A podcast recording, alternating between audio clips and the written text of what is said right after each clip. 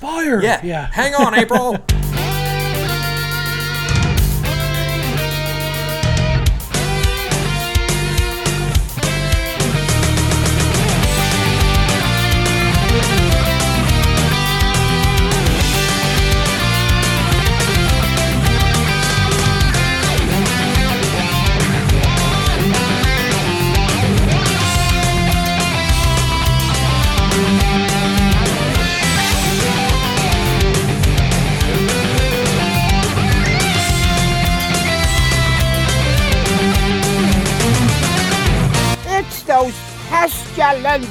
turtle flakes podcasters, Rob and Josh. Cowabunga, dudes and dudettes, and welcome to episode number four of Turtle Flakes.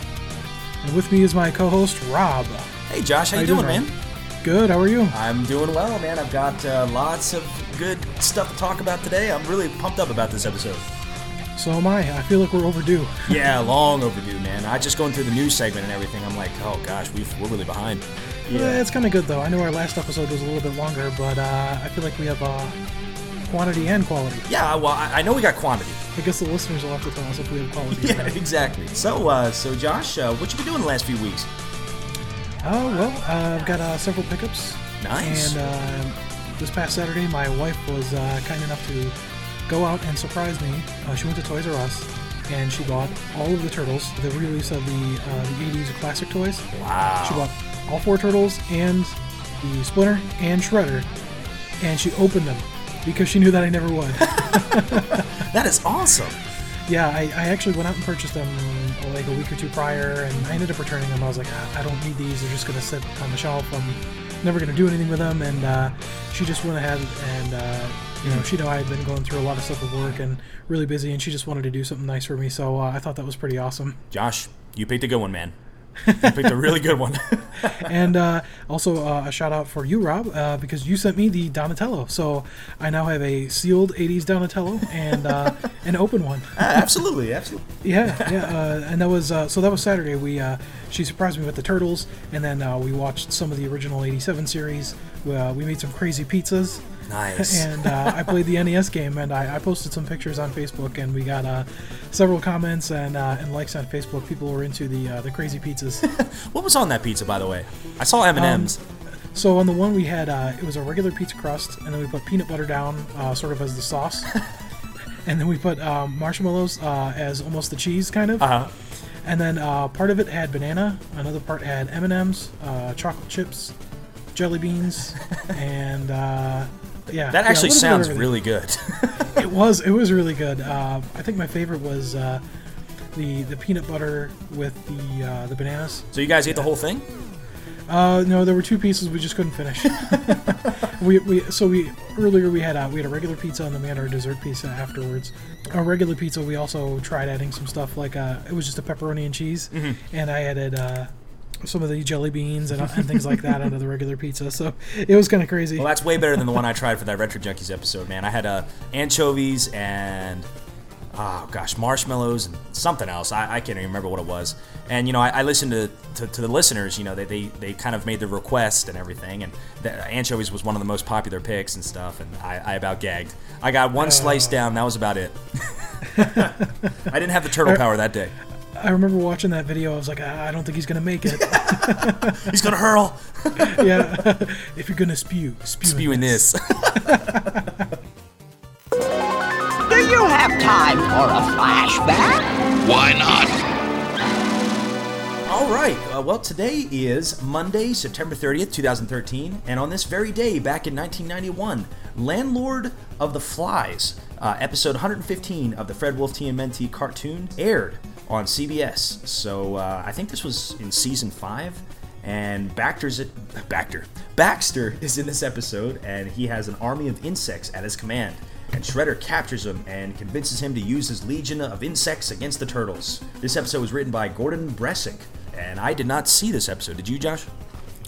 It doesn't sound familiar. Uh, episode 100. I'm guessing that's pretty late in the series. It is. It is. You know, and, and surprisingly, really, I think in about 1990 or you know, 89 or 90, that's when I started watching the show regularly. Yeah, that was pretty late in the show. My guess would be that they probably were cranking out episodes pretty quickly in the beginning. You know, uh, I think it started what uh, 87 Yeah. and 88. So I think yeah, 90, 91. That's probably really their heyday. That was probably the year that I started watching too. Right. Um, Yeah, what was it? 115. That's crazy already. And they still had about five more years after that. So there's there's no telling how many episodes were actually released. And I think they had had um, an entire season that was never released. So I bought the uh, the first. There was a DVD I bought at Best Buy. It was like the first four episodes plus some never before seen episodes. Ooh.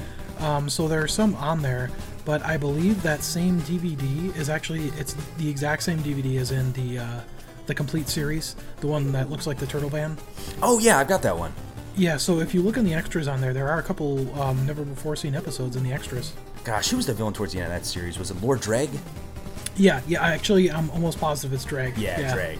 I don't even remember where he came in from. I don't know if he was from Dimension X or uh, another planet. Who knows? I can't. I can't really remember. But by that point, I, I don't think I was watching anymore. And then the next mutation came out, and well, crickets chirp.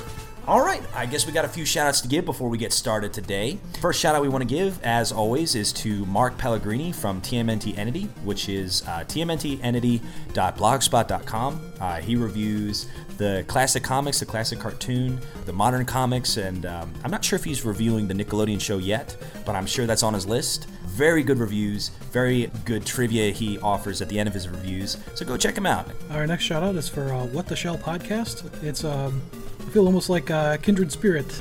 They're another uh, family uh, family friendly turtles podcast, and uh, from what I've heard, they are excellent. Yes, absolutely. Yeah, we're, we're big fans. And another one is Radically Retro Turtle Toy Talk, which is a YouTube channel or a YouTube show um, hosted by Sween Halleck.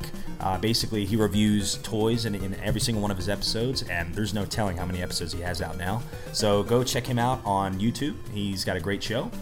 And, and a huge shout out I want to give is to a guy, well, I don't know his name, but he's got an awesome uh, username on iTunes. it's Son of a GoBot. Okay? so uh, he wrote us a really nice iTunes review, so we really appreciate that. Thanks again, man. That was really nice. And another guy I want to mention is Dan Wilder. Big shout out to Dan. He had some kind things to say about the show, and he recommended us uh, reading the Souls Winter Saga. So thank you, Dan. Really appreciate it. Next, next guy I want to give a shout out to is um, our good friend and a fellow retro junkie, um, Nick Stevens. He sent me a GameCube game, the TMNT Mutant Melee game, and he sent me a GBA uh, or Game Boy Advance game double pack. Uh, and apparently Konami did the beat 'em up games. So Nick, really appreciate it, man. Uh, Nick's a good friend of ours, and that was really nice of him. Thanks a lot, man. Where's mine, Nick? Yeah, yeah. Josh is mad now. Well, what were the two games? Um, it was the the GameCube game. It's um, TMNT Mutant Melee. I think that's that's one that I wanted. I think that's the second one um, that came out. Well, I want to eventually get them all, but I think I could be mistaken. But I think that game has an unlockable of the the original arcade game in it. I think. What? Either that or Turtles in Time. There's one of those. One of the uh, yeah fairly recently released Turtles games has an extra unlockable in it. Yeah. Hey, And, hey, no, uh, no, don't say that online. Nick will want it back.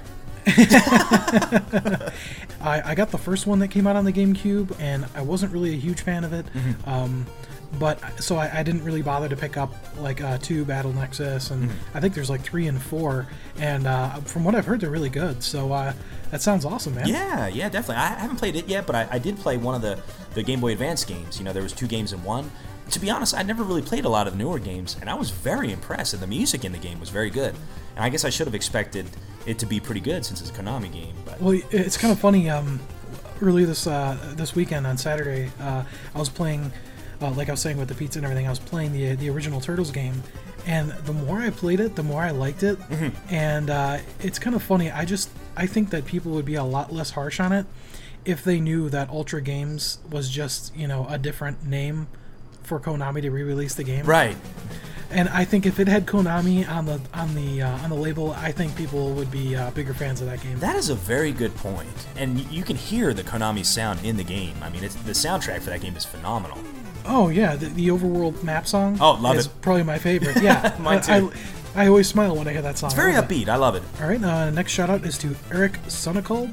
Uh, he sent us an email just giving us some feedback uh, about the show. Mm-hmm. Really appreciate Eric, and uh, we did send out a pack of turtle cards to you, and you've also been entered to win the uh, NES cartridge. Thanks for writing us. Yeah, and Michael Thomas, uh, he wrote us a nice uh, email and everything. So uh, once again, you're uh, you've gotten the turtle cards hopefully by now, and um, and you've been entered into the uh, what do you call it? Uh, Uh, the NES cartridge uh, sweepstakes. sweepstakes, the Turtle Flakes sweepstakes. I like it.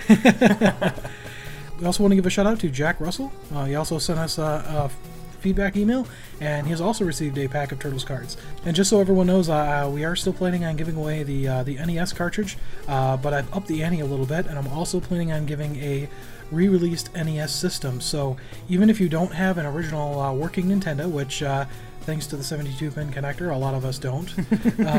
That's true. I'm going to be giving away uh, a system, one of the newer re-release systems, along with the cartridge. So uh, anybody who wins will be able to play and share with their friends. Absolutely, absolutely. And isn't that what the Ninja Turtles are all about? It is, yeah. It's about being with your buddies. That's right. That's right. Eating pizza. Uh huh. I, I got to give you a shout out. Yeah, uh, my my awesome friend Rob sent me a, a re-released '80s Donatello action figure from the uh, the new re-release series. Uh, I'm super excited. Uh, like like I said, my wife bought me some new ones, and uh, and Rob's got me a sealed one. So you're fueling the disease that now I have to collect. You gotta have to collect 'em steel. all. that was really nice. Oh, no problem, buddy. Oh, Josh, you gotta get, you gotta. All right, drum roll, please. oh, that has a bass to it. Uh, Josh, give him the announcement, man. We got a big announcement today. Voice talent actor Pat Fraley will be joining us October 8th for an exclusive interview with Turtle Flakes. Yeah, I know. I, I don't know why he agreed to come with us. Did he not hear the show? I, I don't know. It's crazy. I mean, you know, he's gonna be on our show. I know. Look at this. I mean, I I can't believe it. A real, a real voice actor who's done, you know, lots of things other than turtles, and he has a continuing successful career, and he's taking time out of his uh, out of his day to talk to us. I know. it's crazy. Hey, life is good, man. I'll tell you. So stay tuned. We will we will post that on iTunes as soon as it's up, and hopefully, you know, you think you think he'll do like an intro for us? That'd be awesome. I, I hope so. Yeah, like live from Dimension X, Rob and Josh. but of course, in the Krang voice.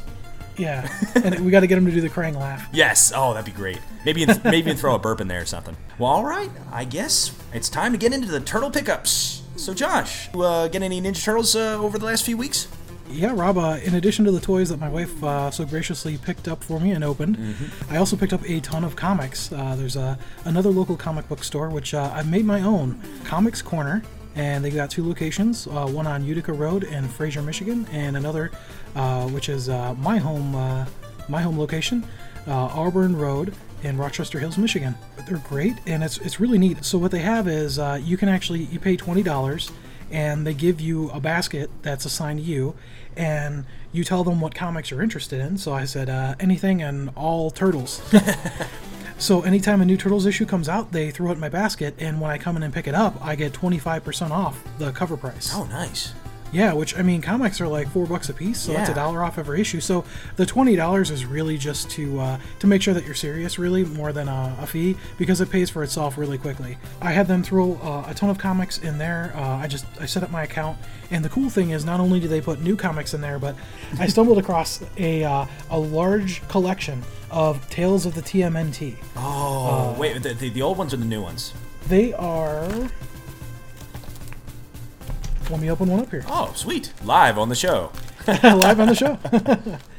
um, the- it is. Let me see if I can find a year here. This is the first printing, October 2008.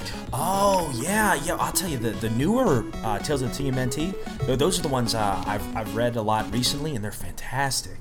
Well, I've, I've got so I picked up um, several of those, and well, I, so I was in the, the comic book shop and I'm looking through the uh, the back issues, and I'm obviously I go straight straight away. I look for turtles, and they had a ton of, of these. Uh, so they had a ton of Tales of the TMNT. They had some of the uh, original series of Volume One, uh, a couple of Volume Two. They had a ton of stuff. So I had this whole stack of comic books, probably like sixty bucks in comics. Wow, nice. And I was like, oh man, what am I going to do with all these? I, I don't want to buy them all right now. And since I started a, a membership, they let me put them in my uh, in my basket, even though I wasn't buying them today and they were back stock. So it was really cool. Wow, nice. nice. Yeah. So uh, I picked up let's see, number 51, 52, and 49 and 50. So 49, 50, 51, 52 of Tales of the TMNT, the 2008 series. I picked up uh, the new number 5 of TMNT Villains, Karai. I picked up the original, and also they had a variant cover that I picked up. Nice. And yeah, the variant cover is really cool. It's um, you know, some of the the original covers they look almost almost like CGI or a painting or something, and this one is completely animated. Um, so it's a drawing, and she's surrounded in candles, and there's smoke, Ooh. and she is a uh, Suicune Katana. It's it is awesome. It's a really cool alternate cover. Okay, I'm jealous. You got to stop. Uh, and then I picked up number six of the micro series, uh, Villains Hun.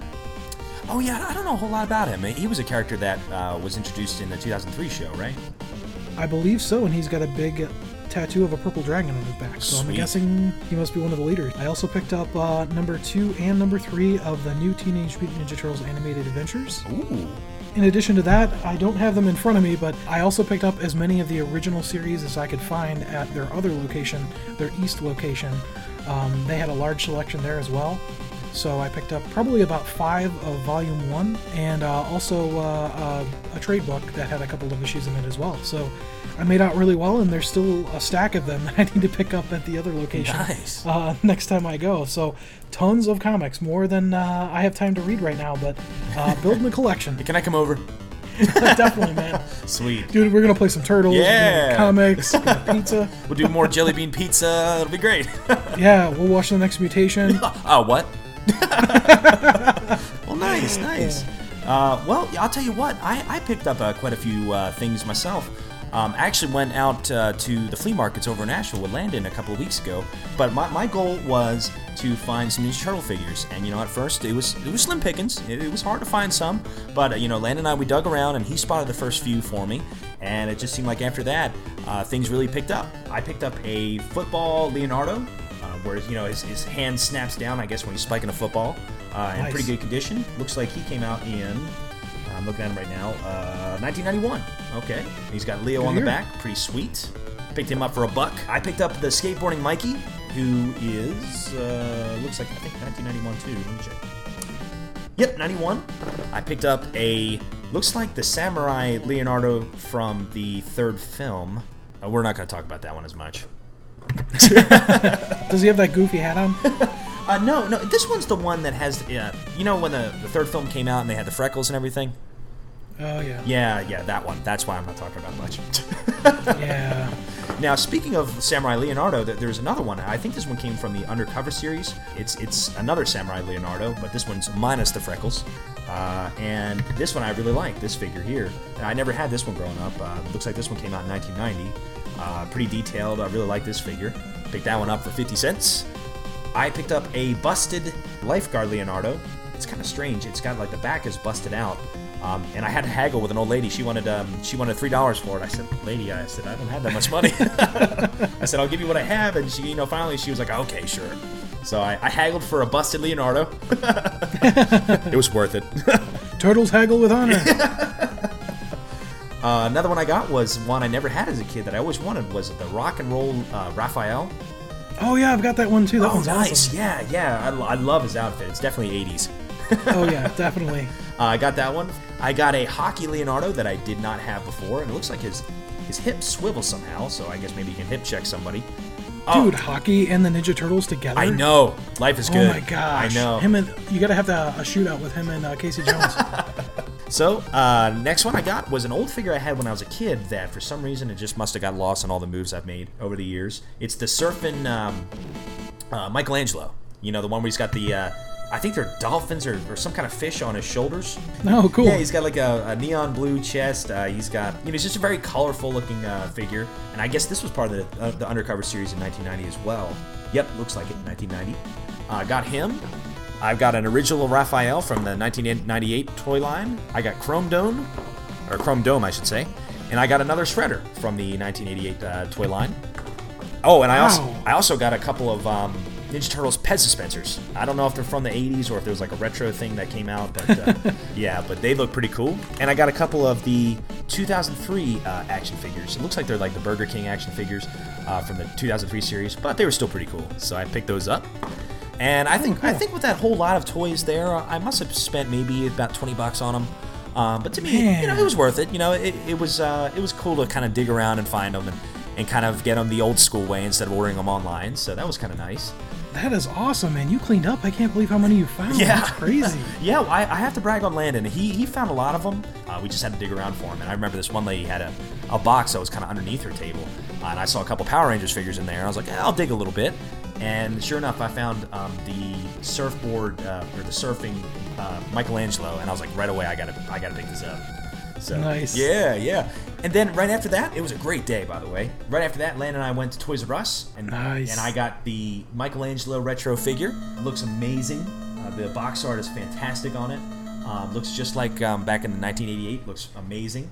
Um, and, and really, these are pretty cheap. You can get them from I think what 11 or 12 bucks at Toys R Us. And and then also, speaking of comics that you, you had purchased, you know that we found a new comic book store in Asheville. I think it was called Ace Comics, and they just hosted a uh, convention over the weekend, this past weekend. And I picked up the uh, Change Is Constant IDW series. I picked up that uh, kind of, I guess, graphic novel. Uh, I think it has the first. I think The first four. First yeah. four, yeah. I, I've got that one. Yeah. Oh, nice, nice. I picked that one up pretty, uh, pretty inexpensive. I picked up the uh, Secret History of the Foot Clan issue, the IDW issue. Oh, did you get uh, all four of them? No, I just got the first issue. Okay. Yeah. I uh, I ended up stumbling across all four of them. I've got those. I haven't read them yet, but I've heard they're really good. Oh, nice, nice. And I also got, because of your glowing review of it, I also got, oh, this sucker's a beast. I got the Teenage Mutant Ninja Turtles Ultimate Collection Volume 1, the hardback, and boy, is it amazing. It just, Oh, nice. Oh my goodness, it looks awesome. I um I think it's got the first Is it called uh, the Works?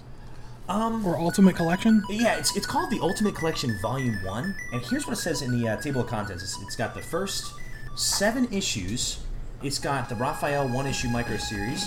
But the nice thing I really like about it is the fact that it's it's huge. It's it's much larger than a normal comic book. So you know you get to kind of appreciate the black and white artwork even more, you notice things even more now that you know it's, it's a little bit bigger. And at the end of each issue, there is commentary on pretty much every slide that was in that issue. You know, where Eastman and Laird kind of talk about why they decided to draw certain pictures the way they were. Like, I read the com- commentary on the uh, first issue, and you know that that scene where it's just showing the Ninja Turtles. Um, this is the first issue where it's just showing the Ninja Turtles uh, going back into the sewers and just shows the city, the alleyway. Oh yeah. They yeah. were about to cut that picture because they, they felt like it didn't really contribute to the story much. Oh no, But no, I'm no! so I love that. me too, me too. That's my favorite scene in the entire book. Believe it or not, the first issue. Is- yeah, I think right uh, the the dialogue right before it is strike hard and fade away, Right. Yeah. Like, and then it just cuts to that scene, and you can just imagine that one piece of paper going across the road at like three in the morning, and you know, is just rugged, urban, uh, sort of a, a depressed area in New York. oh yeah, you said it fade away, and then it shows the cityscape and it says into the night, and that's all it says. And you see this, you know, just one trash strewn alley, that paper kind of dripping across the alley. Just awesome, awesome artwork, and I'm so glad they didn't cut that. That's cool. Actually, uh, I think Rob, you have a different collection than I do, and it's Ooh. interesting because I think mine was a later release of what you have. Nice. What you have is is a little bit, in some ways, better because I don't have the commentary that you have. Yeah, mine is in color. It's called uh, TMNT The Works, and it looks like a big pizza with a bunch of toppings on it. Mine's in color, but it doesn't have the commentary, and yours is black and white, but it does have the commentary. So that's really cool. Yeah, I almost ordered that book, and I think for some reason when I searched or whatever, it didn't come up, and I just saw the other one. So Right. that's cool that we've got we both got two different types of uh, books to talk about. Absolutely, we got a lot to talk about. I, I didn't know that this was out, and Josh, you might have already known about this. The Adventure series, you know, the Archie Adventure series from the, the late 80s and early 90s, uh, there are re- IDWs releasing them in collections now. Uh, Oh, cool. Yeah, yeah, I loved that. And if I had more money, I would have picked it up. But I, I was broke by the t- by the time. Um, it's funny. I get paid once a month, and I get paid at the at the very end of the month. So you know, the first week of this month, you know, the September. I had all my bills paid, and I had a little bit of fun money. And by the time I was done with the comic shop, all my fun money was gone. I was like, no. so I would have picked it up if I had a little bit more money, but yeah. Uh, so if you're a fan of the Archie series, it's out now. IDW is starting to release those in collections. I think I think two or three issues per volume. So uh, go go check that out. So um, I think that was Ace Comics in Asheville. So excellent store, excellent service. Just like you, man, I made a beeline right for the Ninja Turtle stuff, and I found quite a bit. At the store FYE, I don't know if you have those around you. Uh, it's FYE for your entertainment. They're usually in the mall. They've got like DVDs and stuff. Oh yeah, yeah, I've heard of it, but I don't think I've ever seen or been to one. Yeah, yeah. Well, the, they had one, and I, I happened to go in there because uh, sometimes I go in and check out for cheap DVDs, and it was the coolest thing. They had uh, a bunch of they have T-shirts, but they had uh, Turtles mugs. Ooh. So uh, I picked up uh, two Teenage Mutant Ninja Turtles uh, coffee mugs. Nice, nice. And they're like uh, four bucks a piece or whatever, brand new. So I was like, hey, pretty cool. Yeah, coffee never tastes better. All right, I guess it's time for some turtle news. And this week, Josh, we've got a lot. First thing I wanted to tell you all about is the TMNT Out of the Shadows. It's been delayed on the PlayStation Network. It originally, I think it was supposed to come out for the PlayStation Network on the 24th of this month, uh, September 24th. But uh, for some reason, it has been delayed. I don't know if there's been some bugs or anything. But, um, oh, speaking of bugs, uh, there was a patch for the Steam game that just was released that took care of a lot of the bugs that were on Steam. So um, if you have Steam and you want to pick it up, I think it's about 10 bucks or 15 bucks. Well worth the money. So go ahead and pick it up. The game is definitely worth the money. Awesome. Uh, at least I've, I've played it on the Xbox. Uh, I think I've said before, I really love it. Uh, my wife actually played it with me a little bit uh, the other night on uh, Saturday on our Turtles Day. and uh, it's really cool that both the single player with, um, you know, the crazy camera angles and everything, that's that single player is uh, also two player. Mm-hmm. It does a split screen and you both have your own camera. But, you know, she's not really into uh, two thumb 3D gaming where you have to manage the camera and everything. Right. So we just played the uh, the extra bonus game, which is uh, Donatello's arcade cabinet. So uh, in that mode, it's just one big camera like Turtles in Time. Oh, I and, love uh, it. and that worked out better. Yeah. So it's really cool. Yeah. Awesome. Well, the next thing is issue three of the animated series. It is out. Uh, it's been out since Septem- September 18th, and apparently this one has. Is it Krang Prime, Josh? I'm looking at the cover now, and yeah, it does look like Krang Prime. He's got uh, he looks really huge, and he's got some brown gooey stuff in his teeth. Oh, s- oh, sweet. Yeah, it looks like he wants to eat the turtles. He's behind them. It's kind of funny. All right, and it looks like the next thing is the IDW TMNT micro series, um, Villains, issue six about Hun. That has just come out. Uh, apparently, it came out about two weeks ago, and it's about the Purple Dragons. And issue 26 of the IDW series was released on September 25th, and apparently, it is part five of the City Fall saga. And I looked at the the variant cover, uh, cover B, and what's very interesting to me is Leonardo and Shredder are fighting side by side. So I don't know what the heck is going on there. I have n- I have not even started the City Fall saga, so that cover alone has me very intrigued. Last last thing is very good news. TMNT season two, the Nickelodeon series, it starts Saturday, October 12th at 11 um, 11 Eastern, uh, 10 Central. So it's called the Mutation Situation, and um, as far as my understanding is, Krang is in this episode, and he scatters mutagen all around the city for some reason. So uh, be sure to check that out. Again, that's Saturday, October 12th at 11 o'clock Eastern. I And will mark my calendar. absolutely. So uh, I noticed in the uh, in the new toys that uh, my wife bought me since she actually opened them, Mm-hmm. I got to look at the paperwork inside. And inside the uh, the re-release of the uh, '88 series of the toys, they have a pamphlet for the uh, the new series of toys. Oh, nice. Which I thought was kind of cool. Yeah. So I opened up the pamphlet and I was looking at it, and there actually are a number of new figures on here that I have not yet seen in the stores, and I thought I'd just let everyone know what they are. Really, please. So uh, the ones that are labeled as being new are Ninja in Training, Donatello and Leonardo. They look like they're uh, about maybe a third scale of the uh, the standard figures. They're a little smaller. Oh, sweet. Uh, Ninja in Training, Raphael Michelangelo, and uh, I'm really excited about these ones. There's a Shredder number two, and uh, yeah, he looks awesome. He's got uh, longer. Um, you know, on his wrists, the uh, the blades on his wrists, those are longer. When I first looked at him, I f my first thought was Super Shredder, kind of. Ooh. Kevin Nash. And, and uh, he's got a, a cape as well that's kind of torn. It looks pretty awesome. Uh, there's also Spider Bytez from the, uh, I think it's, is that episode two or three? oh gosh, I don't even remember him. It's, uh, I think it's pretty early in the in the series. Oh, I missed Um, out on him. I must not have seen that episode.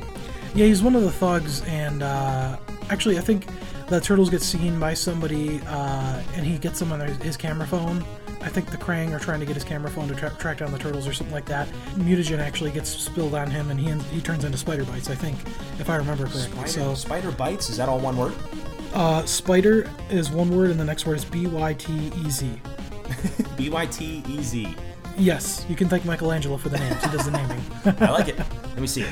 Uh, oh man, he looks awesome. And then uh, also the Rat King, which uh, I can't quite make out what his face looks like in the picture, but he's got a black trench coat. It looks like a staff. and uh, a top hat. Oh, No, yeah, not, a, I- not a top hat. But, I'm sorry, I didn't mean to cut you off, Josh, but No, I, go I, saw ahead. that episode, and he looks freaky in that episode. Like, I, I can imagine if I was a kid, he would have kind of given me nightmares. I think. he's very he's very scary in, in the Nickelodeon episode, at least. Yeah, his his face is hard to make out in this. Uh, in this, it's really hard to tell. His face almost looks green or something. Yeah, and uh, well, when I saw, him, because of the way his hat is, it's sort of a um, wide brim, almost like a farmer's hat. Mm-hmm. It made me think of Cad Bane from the uh, the Star Wars uh, animated series. Oh, nice, nice. I could see it. yeah, yeah. Another new one is uh, Battleshell Leo, Battleshell Raph and Mikey and, and uh, Donnie as well. It, it looks like they have shells that open up on the back with uh, extra weapons in them, so you get some shuriken and stuff like that. Sweet. And then uh, Stealth Tech Donatello, and, uh, and of course uh, Michelangelo and Raphael and Leonardo. I don't see a release date on here. They just say new.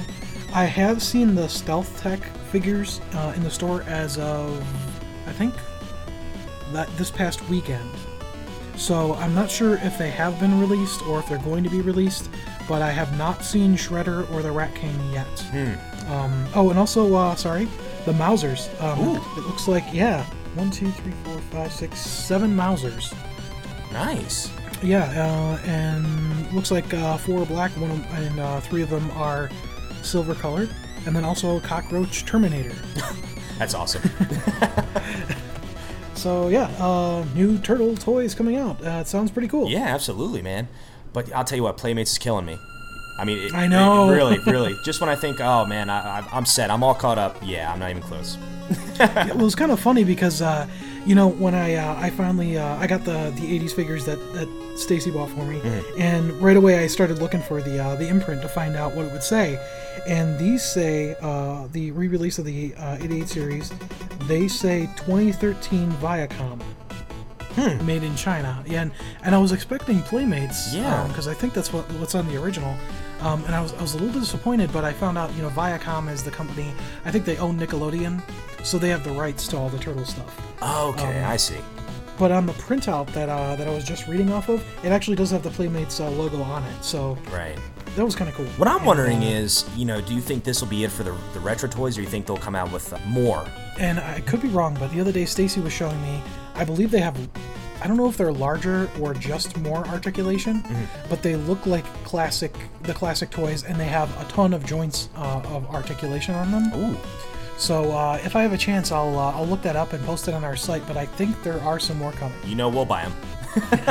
Oh, and uh, I, I the uh, the second thing that I checked, I took Splinter out and I, I squished his head, and I tried to squish his head and I couldn't. So uh, You mean the to tell me they, they fixed the squishy heads? They fixed the squishy heads. Yes. Wow, I didn't I didn't see that. Hey, did she say pizza? So you live in an antique store? Yep, pizza. Above, actually. Well, I was gonna give you guys a tour of the store. Ready? Uh, all right, well, I guess it's time to get into the toy of the week. And Josh, what is the toy of the week this week, my man?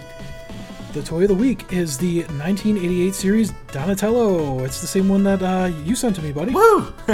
nice. yeah. And thanks again, man. This thing is awesome. Oh, no problem, man. No problem. You know, and, and honestly, I thought that I had one of these as a kid, but uh, I looked at my collection. I don't have the original 1988 Donatello, so The box art, uh, like we've said before, is uh, classic style, and up in the right-hand corner it says uh, "Classic Collection," originally released in 1988. Um, so it is making known that it's a re-release, but I've got to say the the whole feeling, the style, the look of the box and the figure are spot on to the uh, the 1988 series, and. Uh, uh, Donatello in particular uh, is no exception. Right. I mean, he looks awesome, and he's got uh, he comes with uh, a weapon set just like the original. You know the uh, sort of orangish brown plastic that you had to break out of the. Uh, yeah, yeah. you, you had to break out, yeah. Um, and he comes with his belt on as well. So uh, it's really cool that the the weapons actually. Uh, I didn't notice this until uh, you know Stacy opened it. Uh, looking into the box, you don't really notice, but in the uh, the weapon array that you get that you have to break apart, there's actually two bow staffs in there. Yeah, I was like, oh man, that's awesome! You get two full size weapons. Uh, Donatello's the only one that you get a, a duplicate of. Well, I, I mean, all the other turtles have two weapons, I guess, but you know, he, he's only actually supposed to have one. So I thought that was really cool. Wow.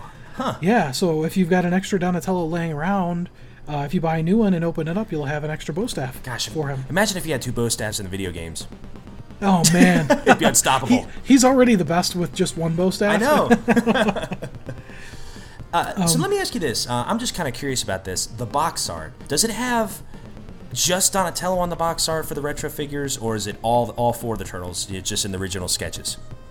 So if you're looking at the box from the front, Mm-hmm. the uh, the the card, the front of the card is identical on all of the figures. Oh, okay, okay. All four turtles and Splinter and Shredder, all of them are the same. Um, you can't tell them apart, and even the back of it as well. Right. Um, they're all identical. Um, the the way you differentiate them is in the uh, the blister or whatever you want to call it, the actual plastic. There's a, a an additional um, insert that goes in the front of that that says the name. Right, right, So yeah, and obviously it says Donatello in uh, in purple. right.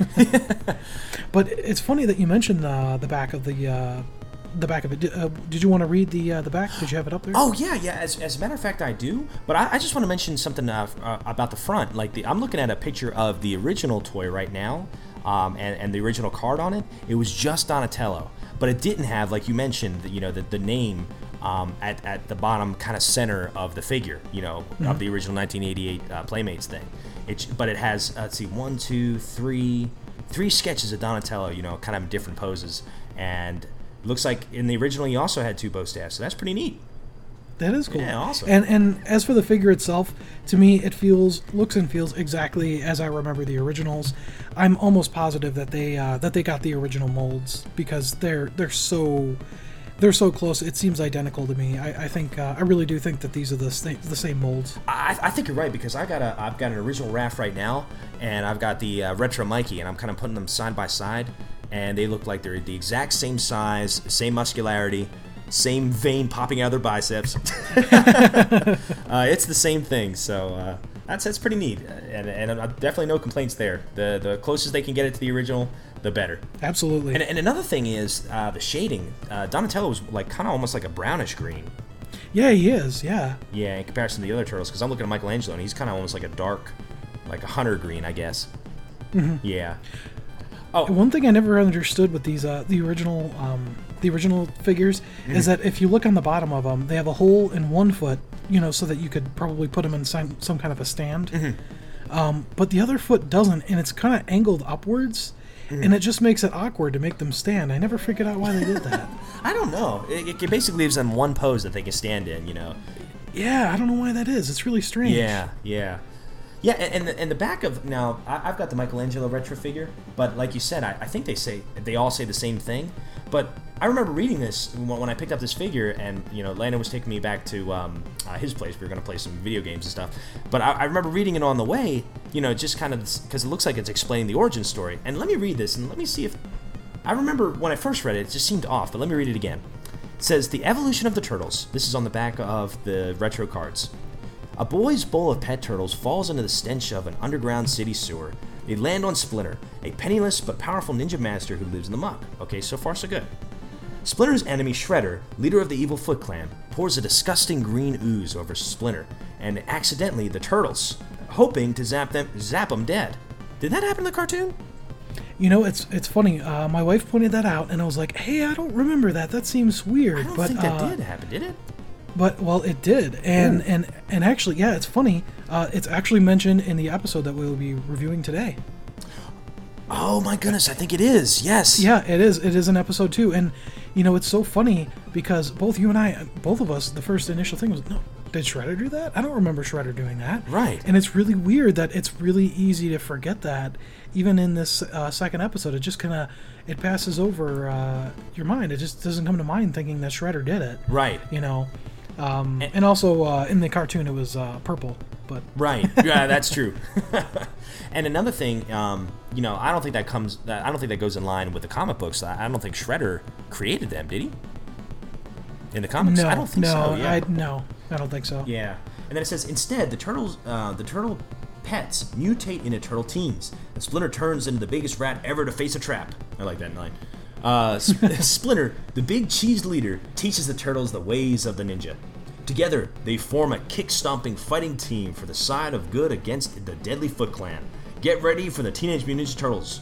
It's just a really cool uh, layout for the, the back of the card. I, I love it. I, I think the back of the card looks even cooler than the front. So It does, yeah, and I like that the uh, each they're sort of like comic panels and they're outlined in sewer tubes. I yeah, cool. yeah, very cool touch. Yeah, and then uh, of course it shows all the different figures. Uh, and as of right now, uh, just the four turtles, uh, Shredder and Splinter that are out right now. I believe they will be releasing other characters. I'm not sure, Right. uh, if they will be or not. Yeah, I want to read this one other part here. It says about the turtles, catapulted from inside comic origins to superstardom by the original uh, uh, Murakami Wolf Swenson MM, MWS animated series. TMNT ran on air for nearly a decade, from 1987 to 1996, and ranked number one in ratings for the unprecedented five straight years. Featured in over 190 episodes. Wow, I didn't know it was that many. The fun loving, shell kicking teens are still recognized around the world and finally remembered by fans with every bite of pizza. That's a cool way to put it. That is, I always do think of them when I'm having pizza, Same here, same here. and I can't watch an episode without wanting pizza. yeah, yeah. Uh, oh, can you give me one more time uh, Michelangelo's Masters of the Whirling Pizzas? Okay, uh, hold on. hold I'll, I'll set you up. I'll set you up. All right. Uh, and Michelangelo, Master of the Whirling Nunchuck. And master of the whirling pizza. You nail it every time, man. you know, we were listening to the episode in the car the other day, and my wife was like, "Man, you sound just like him." And I was like, "I was like, that's funny." Rob mentioned it the other day too. Yeah, yeah. And, and um, you know, just kind of about the articulation of the figures. Um, basically, you know, uh, from the original toy line, the 1998, or I'm sorry, 1988 toy line, um, they were pretty limited in what they could do. And like you already mentioned, um, their pose, you know, especially with their legs the way they were and their feet, there's only a couple of positions you can really put them in. It seems like their arms can move up and down, but then their forearms can kind of twist in and out. You can grab uh, Donatello's wrist and twist it in and out, and their head uh, just moves side to side. It doesn't move up or down. Their legs move back and forth, but very, very limited. In you know, like we said, it can't really move too much. It's not very flexible, and that's that's about it. So you know, of course, these are the first toys in that line, uh, you know, or first toys of the Playmate series. So you can't really expect too much there. But uh, you know, back in the day, it was pretty sweet to have these figures, no matter you know how flexible they were or not. Yeah, I don't remember thinking of them as limited at the time. I don't know really if uh, there were many toys that were really all that flexible back then. Right, right. I like, uh, like you were saying, it's cool that you can rotate the wrists, and uh, they made the hands so that you could hold a weapon in either hand. I thought that was kind of cool. Yeah, definitely. and uh, and I think Donatello has the the most solid weapon out of all of them. Um, I was going through all the other figures. Uh, did we already review uh, Leonardo? we did.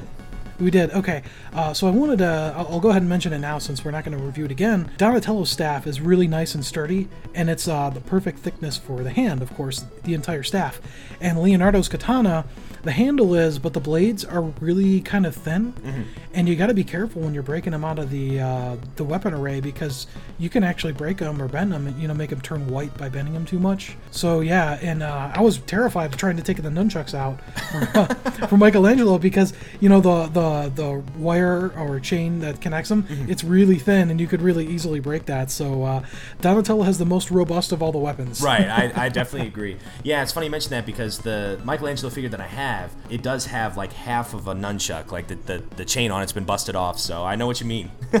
Yeah, it, yeah, it can easily be broken. right, so. right. Uh, oh, I forgot to, to mention all the other weird extra weapons um, that we still don't know what they are. Yeah, I know. uh, it looks like there's there's two shuriken, and then there's that weird. It looks like almost like a an L. So the the handle on it is about what uh, Donatello's bow is. Yeah. And then it, it's it's I think it's supposed to be a climbing hook of some sort. Yeah. Like a, a grappling hook. Yeah, I, I agree. Uh, maybe that's maybe for the turtle van, like he, he could hang on top of that. But I'm looking at the Michelangelo figure, and he has it too. Yeah, all yeah, all the turtles have um, the same setup. They have their main weapon, which is all different, but then they all get two shuriken, the the grappling hook, and then it, it's uh, two different. Um, I don't know what they're called, but it looks kind of like a shank of some sort. Yeah, yeah. At, at first, I thought it was a pizza slice. yeah, Yeah, do, doesn't it kind of look like Yeah. one a little bit? it, you know it does. Actually, I wonder. Uh, the smaller one looks like it could be a pizza slice with crust, maybe. Yeah, yeah. Actually, it's delicious. But the uh, the larger one, uh, it's almost like a, it, I mean, it makes me think of a garden shovel, but sharp with a, a bigger uh, handle on it. And it's interesting. Uh, Raphael actually has a holster um, directly on his back that holds it perfectly. Ooh. But he's the yeah he's the only turtle that has a holster for it. You know, as, I don't know as a kid. I never knew what half of them were besides, you know, the main the main weapons. So I was like, ah, what is this? I think it's trash, and I throw it away. I regret that now. it was it was really cool opening them up because you know just remembering. Oh, I remember all these weird weapons. You know, Yeah. You know, it's just like I still don't know what they are, but it takes me back. Yeah, exactly. They're still awesome. Yeah, they're still awesome. All right. Well, I guess um, you know. Let, let me ask you this: Did you have this this figure as a kid? yes, yes, I did. Nice, nice. Was this your favorite out of the four? uh, the first four? When I was younger, I think Leonardo was my favorite. Ah, so nice. he wasn't. He was not at the time, but uh, now uh, I think it's Raphael. Raphael's my favorite Really? as of today, just because uh, after after looking at him on Saturday, I like that uh, Raphael's weapons are holstered in the front, Yeah. and it, he, he looks really really cool like that. But uh, I do really like Donatello's bow and the fact that you get two. I think. I think Raphael looks the coolest, but Donatello is probably the one I'd play with the most uh, because he's he's, uh, he's got the longest weapon and uh, he's the most robust. You're not worried about losing this the staff, you know, Right. or breaking it. So Nice, nice. All right. So, what would you give this figure out of? Uh, you know, uh, the retro figure from a one to ten? a ten, they nailed it. Yeah, I agree. I, I, there's not one thing I can complain about with this uh, with this figure. Yeah, I mean, you know, aside from maybe the fact that the sketches aren't just exclusively Donatello, but then again, I, you know what? Nah, it doesn't matter to me. Yeah, yeah. The, the original box art would have been cool, but I'm sure it would have been tough to, to reproduce that. So you know, something's got to give, and Oh, if, if it's going to be anything, you'd think it'd be the box art. So that makes sense. Yeah, absolutely. And I I, I like that the. Um, the belt and harness is exactly like it was in the original figure. Yeah, it's got the letter painted on it, just like it did before, and uh, it's got you know the straps that go over the shoulders, which is really cool. Right, right. I agree. Yeah, pretty. It's a pretty awesome figure, man. Well, thank you very much, Rob. Oh, anytime, Josh. Anytime. Hello, Violators. You're in Casey's comic classroom. Prepare to be schooled. All right, I guess it's ti time to talk about our comic book of the week, and that would be issue two of the uh, original Teenage Mutant Ninja Turtle comic book from the uh, uh, 1984, I believe it was. Uh, as a matter of fact, yes, it was released in October of 1984. Um, Peter Laird did the cover. Uh, the story and art was done by Eastman and Laird. The ink and toning was done by Eastman and Laird, and the letters were done by Kevin Eastman. So, um, this one's called Teenage Mutant Ninja Turtles versus the Mousers. So, uh, so Josh, looks. Did you say you had a little letter you wanted to read? Uh, yes, so I've got uh, one of the early reprintings from 1986, and it has uh, an interesting letter in it from uh, Kevin Eastman. Nice. So, I'll start it. Howdy, folks. Welcome to the third printing of Teenage Mutant Ninja Turtles number two. Ah, book number two. The memories it brings back. Grumble, grumble.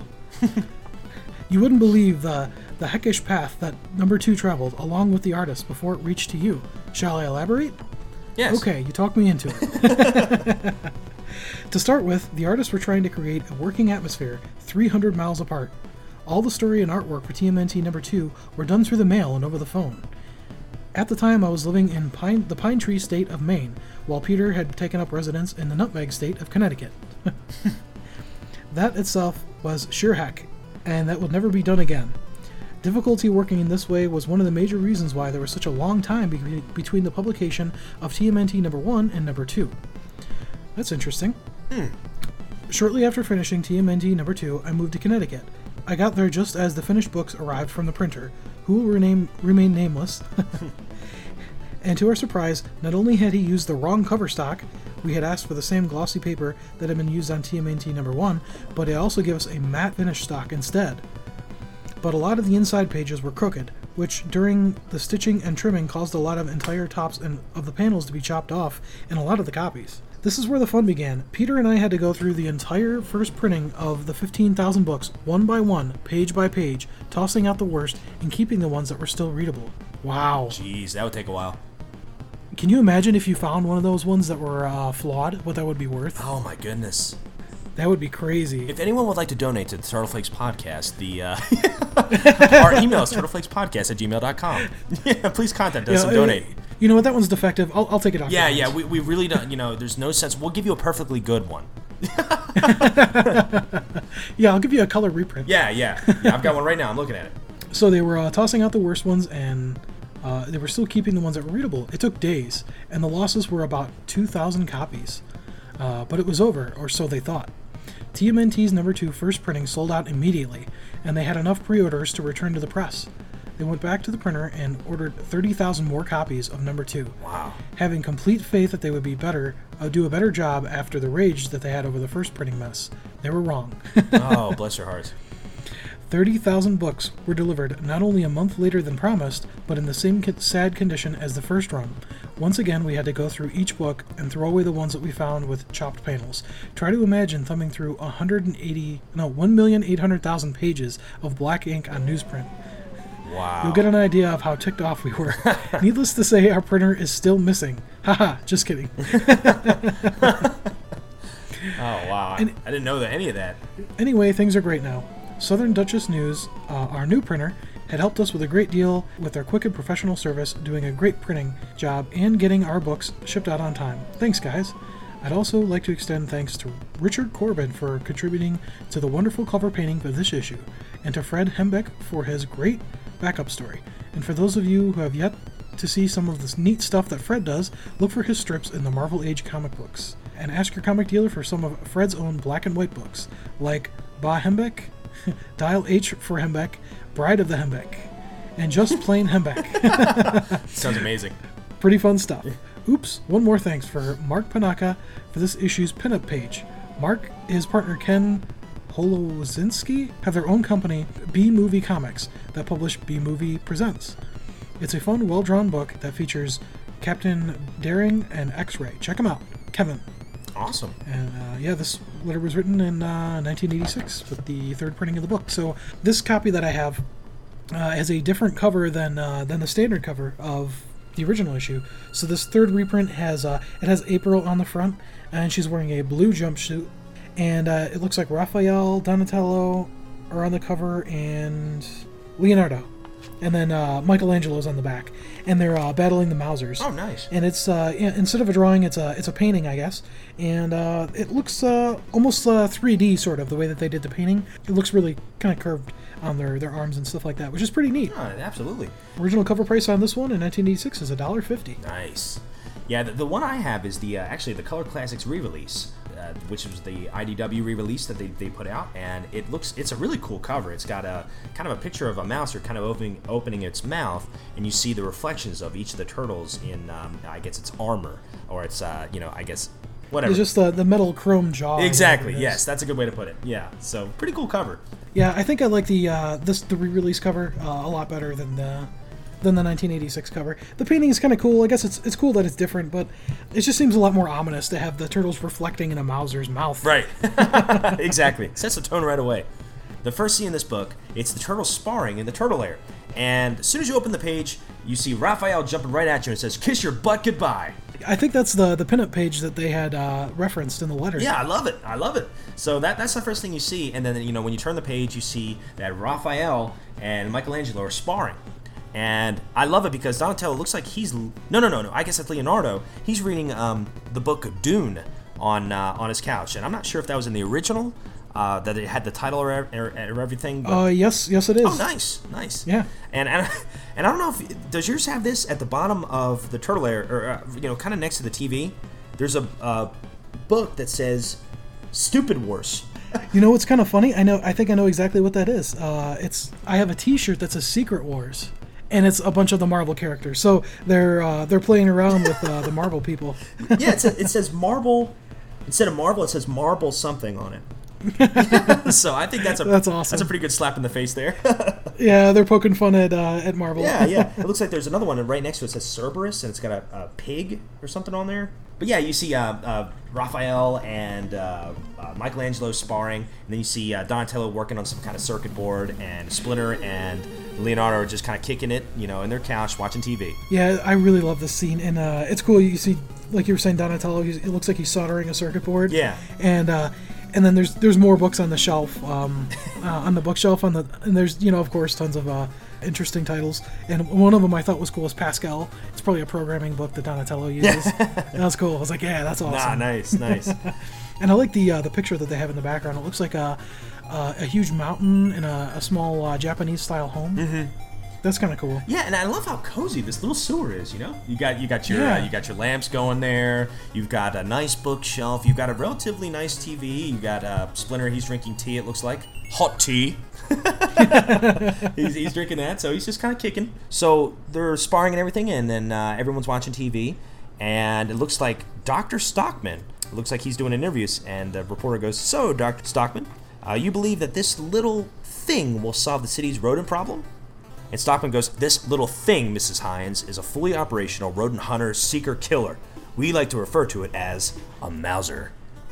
Dum dum dum. Yeah, yeah, and I oh, and I love the shot because it shows Baxter Stockman holding one of his Mousers, and then it shows a close up of one of the Mousers, and then it shows an, the next slide is a close up of a Splinter, who happens to be a rodent. Yeah, it looks like they're at odds already. Yeah, ex- exactly. But I'll tell you what, this next scene's kind of disturbing to me. You want to describe it? This is the first time that we see April in the comic book Oh, that's right. Yeah, this is the Yeah. debut of not only Baxter but April too. Yeah, so it's really strange. You, you um you see Baxter, and I always pictured Baxter as the Fly, and you know being in league with Shredder. Mm-hmm. And it's interesting that he's his own scientist, and that April's his assistant. So it introduces April as being his assistant, and uh, she's releasing rats into the maze. Right. So Baxter is trying to do a demonstration. She releases the five rats into the maze. Ten seconds later, he releases the Mouser, and it just shows the Mouser um, going through the maze uh, intelligently, looking, hunting down the mouse, and it shows him picking up the mouse with his mouth and devouring it. And there's blood all Oh, over I the Mouser. know, I know. And then and, and that scene, you know, when it shows that that rat uh, that's caught by the mouser and like the rat's face, poor poor guy. I know. He looks so yeah, helpless. he does. Yeah, go ahead. Oh, I was gonna say, and then the next scene, you just kind of see the mouser chomping down. You see like his tail barely sticking out of the uh, the mouser's mouth, and you know it's dripping with blood. And you kind of see April's face. She's kind of got this uh, very um, nervous kind of. Oh no, no, no, not April's face. Uh, the reporter's face. She's got this very kind of nervous um, look on her face, and you see Baxter Stockman grinning uh, from ear to ear. Yeah, I wonder if April knew that it was going to be animal cruelty when she got into this. Like, it's kind of crazy. I, I just don't picture her doing that. Yeah, I know. April's releasing them, and at first she's got a big old smile on her face, but then toward the end, it's kind of bloody. It's interesting that in the the color print, the blood is actually black. Yeah, I'm looking at that right now. It's right not now. red. Wow, I wonder if they intentionally did that so it wouldn't look so gory. I don't know. Maybe, Still looks pretty uh, gross to either- me. well, let, let me say. Let me read what the porter said real quick. She says, "Well, Doctor Stockman, this Mouser certainly made short work of those five rats, just under three minutes." Yes, Miss Hines. April and I are quite confident that the city will fully recoup its investment in my project with a total eradication of the rat problem. And then again, it cuts to, to uh, Splinter, kind of looking almost sad, you know, his face. Yeah, he, he looks kind of insulted and dejected like- from the, the comment. Did they say eradication? You know, Sorry, you know what's funny? No, no, no. You know what's funny? I actually thought about using that joke, and I'm so glad you did it. oh man, Great, great minds think alike. that's right. Like that. That's right. so yeah, so um, uh, Raph and Michelangelo, of course, they're, they're still sparring, and I guess Michelangelo crashed into the bookcase. You see all these books flying, and uh, Raph's about to pounce on Michelangelo, and Michelangelo kind of. Um, uh, reverses it and kicks Raph. Uh, r- uh, somehow trips him up in midair, throws him over top of him. Smash. Thank you. uh, let's see. You know what I kind of like already in this issue? The, the turtles have a lot more personality in this issue. Yeah, yeah, I agree. They do, and it's interesting to see, uh, like you know, Raphael and uh, and Michelangelo sparring. You know, because they're both kind of more emotional, sort of hotheads, sort of. Yeah. And it was cool that it shows you know Leonardo was just chilling with Splinter with. Right. He's he's the good son, always doing everything right, and Donatello's kind of off on his own, doing his own thing. I thought that was pretty cool. Yeah, absolutely, absolutely. And Michelangelo in here, uh, in this issue, he can actually fight really well. Yeah, I always like. That's one thing I didn't like about some of the other series. You know, they they try to make Michelangelo seem more like a joke, but uh, he's the real deal in uh, in the original comics. Right. So, anyways, you know, after after they get sp- done sparring, um, uh, Leonardo goes, "Master, what about Doctor Stockton's Mouser?" Splinter goes, "Well, we must be more cautious from now on. For one thing, hmm, let me think on this a bit. I'm gonna meditate. Oh, and Raphael, help Michelangelo clean up this mess." So, you know, you already see kind of a lot more humor in this issue than you did in the first issue, which I really like because I don't think there was one funny scene in the first issue. No, I don't think so. Yeah. I don't recall one. Yeah, so you know you kind of see a little bit of humor already. This is where you kind of uh, see a little bit of an interaction between April and Baxter. Uh, Baxter's kind of talking about how the Mousers operate and everything, and you know basically they run on a central computer. And April goes, "But what if someone else had gotten into the control of a couple of Mousers and reprogrammed them?" And then Baxter goes, "Really, April? The mother computer would know that that happened, and it would tell me." And April's, you know, she kind of sees the flaw in this system. She goes, "Uh, I suppose you're right, Baxter. Still, I." And then, um, you know, Baxter's like, "All right, April, I assure you that no one else has control over the mousers except you and I. Come on, I have something to show you." And then they take this elevator and they go all the way down to this like secret floor, and then they go all the way down, I guess, into this like sub basement. They're in a lobby. It looks like a normal, you know, business building, and they start to go go down and down into this. And you can see it's interesting. There's uh, there's actually it lists the number of floors, and you can see there's one basement and then a lower level. Right. So I thought that was yeah, that was kind of cool, and you you could see the light kind of starting to stream into the elevator as they go down, and they get into the this viewing window where you could see into the the inner bowels of this uh, lower basement area. There's just an army of Mousers. It looks like there's got to be thousands Right. just lined up. And, uh, and then there's another Mouser. You see him. Uh, it's it's being carried by some mechanical arm. So it's just it just looks like they're being manufactured at just a tremendous scale. Right. And uh, they're going down in their elevator, and Baxter goes, uh, "Security check," and she goes, "Wait, security check for what?" And then you know, that's when you see this whole huge sea of Mousers, and she says, "Good lord!" Yeah. She's like, "Dang." yeah. And then and then she goes, uh, "Where did you get all these these Mousers? The city only gave us enough funds for two dozen." It says, and, and there are more than two hundred in, in this room. Still more are being assembled as we speak. Oh, that's Baxter's talking there. Uh, she says, "But Baxter, how did you get the money?" Oh no. All right, and this is where you see kind of uh, Baxter's character turn, and you you know obviously he stole that money. He says, "Very good, April. Very perceptive. I would have been disappointed at anything less. Yes, those recent baffling bank robberies are my doing. With the aid of, of my Mousers, I have already stolen over $900,000. And basically, he's used that money to build more Mousers. And what's he going to do with them, Josh? Take over the world. One building at a time. That's right. yeah, he says, uh, so this is his master plan, I think. Let me see. Of course, that is only the beginning. At the moment, hundreds of Mousers are tunneling through the city, undermining and weakening the foundations of certain large and important buildings. Or when they are nearly done, I'll hold the city for ransom. If I'm refused, I will order my Mousers to finish the excavation, and those buildings will fall. But why? April says. Why, Baxter? You could make millions, millions legally. Which, you know, she really has a good point. yeah, she does. Yeah, I mean, you know, if, if rodents are a serious problem in New York City, he's got a gold mine. Why does he have to be a mad scientist? because he can. So it says, ah, you're quite right, April. The money is only an incidental, a byproduct. Uh, I'm really doing it because it's fun. Ha ha ha ha ha. Oh, sorry. Let me let me start that again. Ha ha Ha ha ha Much better. Thank you, thank you. That's a pretty good evil laugh. Oh, laugh. thank you. I, I've been working I'm a on little worried about you. Yeah. you know, this is the part I kind of don't like. Now, how, how do you feel about this? You know, uh, about Baxter's character? You know, I kind of feel like in the in the cartoon series, at least, I think he was initially he wanted to be uh, he, he was rejected, you know, by uh, by other employers and stuff like that. And everyone always kind of made fun of him, Mm-hmm. and he, he was kind of like, "I'll show you," and you know, made all these Mousers. I, I don't think he was really evil. He didn't want to do evil just for the sake of doing evil in the cartoon series, and uh, it looks like in, in the comic book series they make him out to just be pretty much a mad scientist, uh, doing it just because it's fun because he's evil.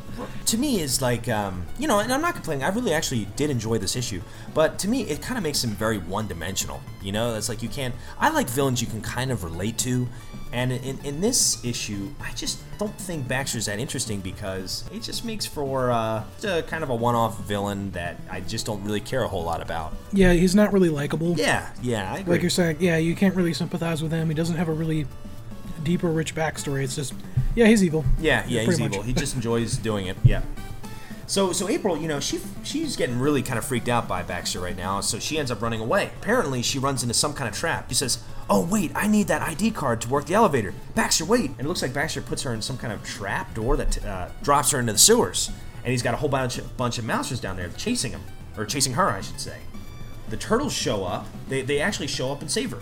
You know, and, and in this point, because all, these mousers, and by the way, very cool animation. You know, with these mousers, the lights shining right into the, the slides and everything.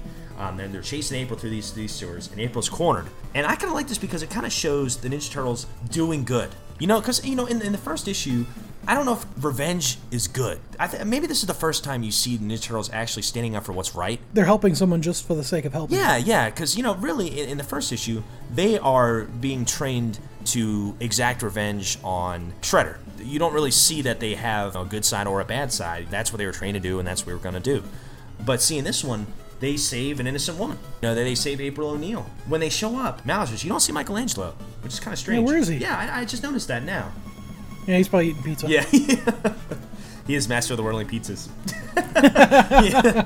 So, you know, and, and this is the first of many faints that April O'Neil will endure in, in all of her incarnations. And April goes, I can't deal with this. And she just faints. And when she wakes up, Splinter is kind of the one that comforts her. So, so you are real. I wasn't, I wasn't imagining you. Where am I? you want to read Splinter's line? Wait, is it you are safe, young Oh, woman? oh, I'm sorry, sorry. I didn't see the young part. I thought it just said "You are safe, woman." Oh. I missed the young. I'm sorry. My bad. My bad. Oh, Never mind. okay. I was like, what? Splinter goes, "You are safe, young woman. Safe in our home." April goes, "Who- "Who?" He goes, "My name is Splinter, and yes, I am a rat. I am also the teacher of these turtles who rescued you, uh, Leonardo, Donatello, and Raphael. There is also Michelangelo, who was here at home. Hi." he was chilling. You know he was eating pizza. he was kicking it. Yeah, that's right. yeah. Uh, Either that or he was still cleaning up the mess because he lost the fight to Raph or something. Oh, that's true. That's true. Loser has to clean up the house or Yeah. turtle air. Yeah. And, and April goes, "Well, thank you all for saving me from those robots. Uh, just, just what are you, and where did you come from, if you don't mind me asking?" And then I like how it, it kind of plugs the first issue. It says, "Che- "If you want to see their origin story, check out issue one." Yeah. then it says, "One hour later." She says, "What a fantastic story!" it was a fantastic story. It was. It's so good. Check out uh, our first episode where we talk about that story. So it's interesting that she thinks it's an amazing story, and that she, they basically they said, yeah, this guy hurt our uh, our master, and we went out and we killed him, and she thinks that's awesome. Says all kinds of things about April. First it's uh, animal cruelty, and now it's uh, she's glad about revenge. Right. Uh, so uh, April saying, now that you've avenged your master and defeated the Shredder, what what will you do next? What is your purpose? What will inspire your lives now? And uh, Splinter says, that is a very good question, April. It depends mostly on what my students. And then he gets interrupted uh, by looks like uh, Leonardo. Master Splinter, come quick! There's something you should see. Police and fire departments uh, have evacuated the building, and it shows uh, just this dark figure uh, sitting at a desk with a small model of a building and uh, it's uh, April goes, "Oh my God, this is Baxter!" And uh, Baxter is basically delivering a threat, saying that um, you know if you guys don't give me X amount of dollars by 3 p.m. today, that um, I'm going to destroy this building. And he crushes the model in his hand. Right. So it, it reminds me uh, sort of of uh, Shredder, you know, being on TV all the time, where he delivers this this threat message. But uh, Oh yeah, where he goes, Tonight I dine on turtle soup. Yeah. so basically, uh, Baxter explains that uh, he he's planning to extort uh, one billion dollars from uh, the major businesses by uh, taking out the, the corporate headquarters of the different buildings in New York. So he's he's trying to hold them ransom for um, for basically a million dollars of the different businesses. Yeah. And so he's he's trying to rack up twenty million dollars. Right, right. And the, the thing that's kind of surreal about this whole issue is uh, it was he was actually talking about one of the uh, World Trade Center towers. Kind of a sad thing. But yeah, Yeah. Uh, it says the um, unidentified terrorist that went on to describe a complex or complex arrangement uh, delivery from the ransom money. However, it has not been determined if this threat is for real or merely part of an elaborate hoax. As you can see, it is now 3:03 p.m. and the the re Rex tab? Rex building is still standing. And then, uh, you know, as the reporter is reporting this, he's like, "So I guess this will wrap it up." Good lord! And he sees the building actually crumble before him. So he's using his Mousers to kind of eat at the foundation of each of the, one of these buildings. And he says, "Look, I'm going to do the same thing to this one particular building if you don't pay me the money I want." And he's basically going to do that to every single building in the city if he has to. The turtles need to stop him. It is. I think it's kind of cool that nobody knows how. You know, I'm going to destroy this building, and they're like, "Well, how is he going to do it?" Right. You know. Right. And they're kind of, and then out of nowhere, it, cra- it crashes. I thought that was kind of cool. Yeah, yeah, me too. It's a pretty cool. Uh, uh, April, you know, she's sobbing and everything, and you kind of see Splinter consoling her. And this is kind of where you see the soft side of Splinter. And he says, "April, do you think you could find your way back to Baxter's secret lab?" Right before all this happened, April was asking Splinter, "Well, now that you've avenged your master Splinter, what are your turtles going to do next?" You know? And he says, I really don't know. And now you see that's what they're going to do. They're going to stand up for what's right. They're going to try to protect people. They're going to try to protect the city. Recurring theme in each and every one of the uh, the series. I guess they take on the role of protectors and heroes. Yes. which is pretty cool. And uh, I love at the the bottom of page uh, 22, where uh, when he's saying go and use your every skill Mm-hmm. to quench the madness, like you said, I like that it shows each each uh, turtle with their weapon Oh, just gearing up for a battle. It's Track down uh, Baxter, so they go to his lab. Uh, you see Leonardo's katana. He says, "Your reign of terror has ended, Stockman." And he goes, "Eh?" that quote from Leonardo just makes me think of Space Heroes from the new one. Your reign of terror has ended, Stockman. And he says, he goes, what? Who are you? And, and how did you get in here? April comes up and she goes, they came with me, Baxter. So that kind of shows, you know, April's character too. She, you know, she's right in there with the action as well. yeah, she's pretty bold, boldly standing against what he's what he's trying to do. I thought that was cool. Yeah, he goes, April, you're still alive. And I love Raphael. I think he bangs his head against the computer and knocks him out that way. And now April's trying to take care of the computer, the master computer, to stop the Mousers from. I thought it was kind of cool that uh, so April's basically a lab assistant, but she was also uh, part of designing, you know, the software and everything for these the Mousers and everything. So she's actually uh, she's a computer savvy person, which I thought was kind of cool. And a lab assistant, so she's kind of a kind of nerdy, Right. uh, and kind of a techie person. I thought that was kind of cool, and it kind of explains, you know, in the in the animated series, she's always on the computer looking stuff up. Mm-hmm. And this kind of explains how she would know how to use one. So I thought that was kind of cool. Yeah. Yeah, so uh, th- they're trying to, to shut down all the Mousers, and uh, they realize that there's uh, a bunch of Mousers trying to get through the door, and they're all converging on, on Oh, where yeah. uh, April is, and they're all trying to get her. So they're trying to turn the Mousers down, and then they start trying to barricade the doors, and uh, they they look and they see that the whole shaft is jammed with rocks, so they can't escape, uh, probably because of the the crumbling of. Uh, uh, the other building, I'm guessing nearby, it just sort of filled everything up. Right. So they're unable to escape. It says uh, another part of Baxter Stockman's plan. So Baxter has them uh, trapped. And uh, April goes, Oh my god, we're trapped. There's nothing we could do. And uh, I'm assuming this is Donatello says, uh, Wait a minute, April. I'm familiar with some computer systems, and you helped to program the Mousers. Uh, maybe we could do something to cancel this self destruct program. Right. So uh, I suppose Donatello, and uh, but it would take some time, and those Mousers will be here soon. Leonardo says he's got a plan to uh, to delay them, and uh, if Baxter, they're trying to see if uh, Baxter left any explosives. So April is trying to cancel the self-destruct uh, system with Donatello, and Leonardo is, trying to fend off all the Mousers that are coming in. And uh, so they hunt down and they find some explosives, and they, they set some charges in the uh, in the the corridor to try to to cave it in to make sure that the Mousers can't get to them. So they fight off a couple Mousers and they go ahead and they blow the tunnel. It collapses in on itself, so that they kind of buy themselves some more time uh, for the the self destruct uh, sequence, so that they can cancel it. Right. Right. uh, Yeah. So so they're so they're in this uh, tunnel and everything, and the Mousers are pretty much uh, they're, they're fighting them off. And uh, you know what I think is really interesting is you know uh, they are pretty much getting overpowered by these Mousers.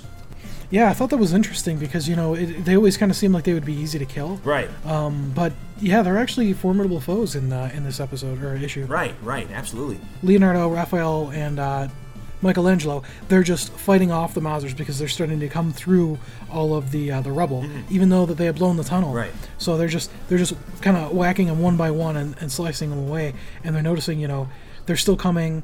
We're about to get overrun, and so they say, "Fall back to the lab, run!" So the turtles get back to the lab. Leonardo says, uh, "They're they're starting to come through the walls," and Donatello says, uh, "The program is working, but it's just not fast enough."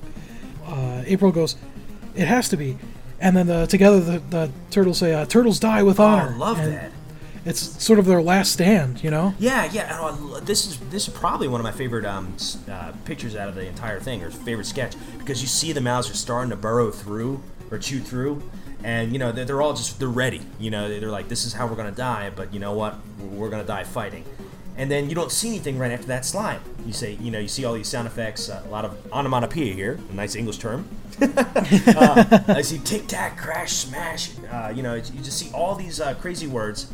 All the lights are out. And uh, Thuak. Yeah, gotta have thwack in there somewhere. It just stops. You just see darkness. You see one slide, just nothing but black, and then uh, the, the, the word "hey." I guess it worked, and it shows all the turtles together, and April's kind of um, uh, with them, and all the the Mousers, I guess, have been shut down. they were shutting down the self-destruct program and they were waiting for it to, to finish running. And it finally at the last second it, it finishes running uh, it finishes running and it shuts down the power and everything to the whole floor so they just they basic they stop the self-destruct Mm-hmm. but in the process they cut off um, all of the power to the entire lab Oh, but it shut down the Mousers as well Yeah, and I like how Leonardo actually lights a match like he had one. yeah You know, he's got a pack of smokes around. You know, he, he doesn't smoke them in the sewer. plus all that methane it'd be kind of dangerous yeah, yeah. Uh, so he goes uh, i guess it worked and they're just kind of standing in awe Yeah. in the dark like oh man we're still alive Right, and, and really, like, I guess this this is uh, the beginning of um, kind of a series here, or a saga, I guess, because um, this isn't really a definitive end.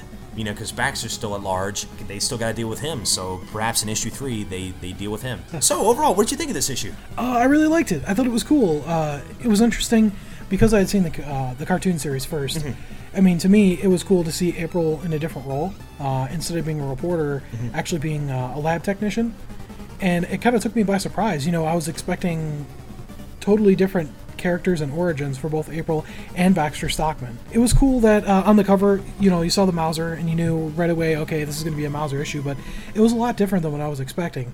And uh, like you were saying, I thought it was cool that the Mousers are more of a formidable foe for the, the turtles and they're actually a real danger, more so than just a nuisance. Right, I agree. And uh, yeah, I, I thought it was really neat. And you know, it, it shows a lot about April's character that you know she's uh, she's got computer skills and she's uh, she's actually pretty smart, but she's also got a conscience and she's willing to stand up for what's right.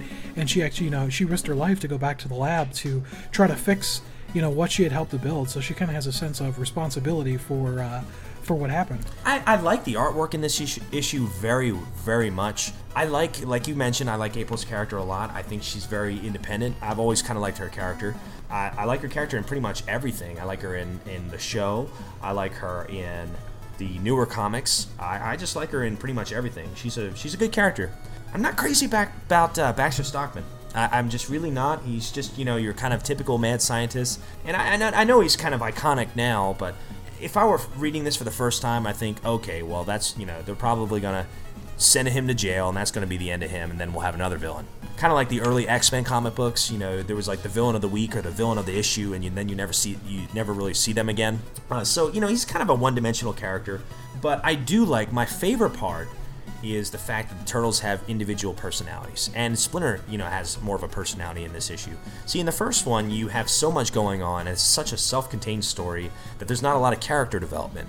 But in this issue you kind of see it a little bit more. You're starting to see the individual personalities come through. Like you see in the very first scene raphael saying um, i'm gonna kick your butt or something like that Oh, oh, kiss your butt goodbye. That's what it is. You know, so we kind of see Raphael's kind of tough guy attitude. Leonardo, you know, he says turtles die with honor. We see Splinter's kind of care, caring nature and kind of a warm personality.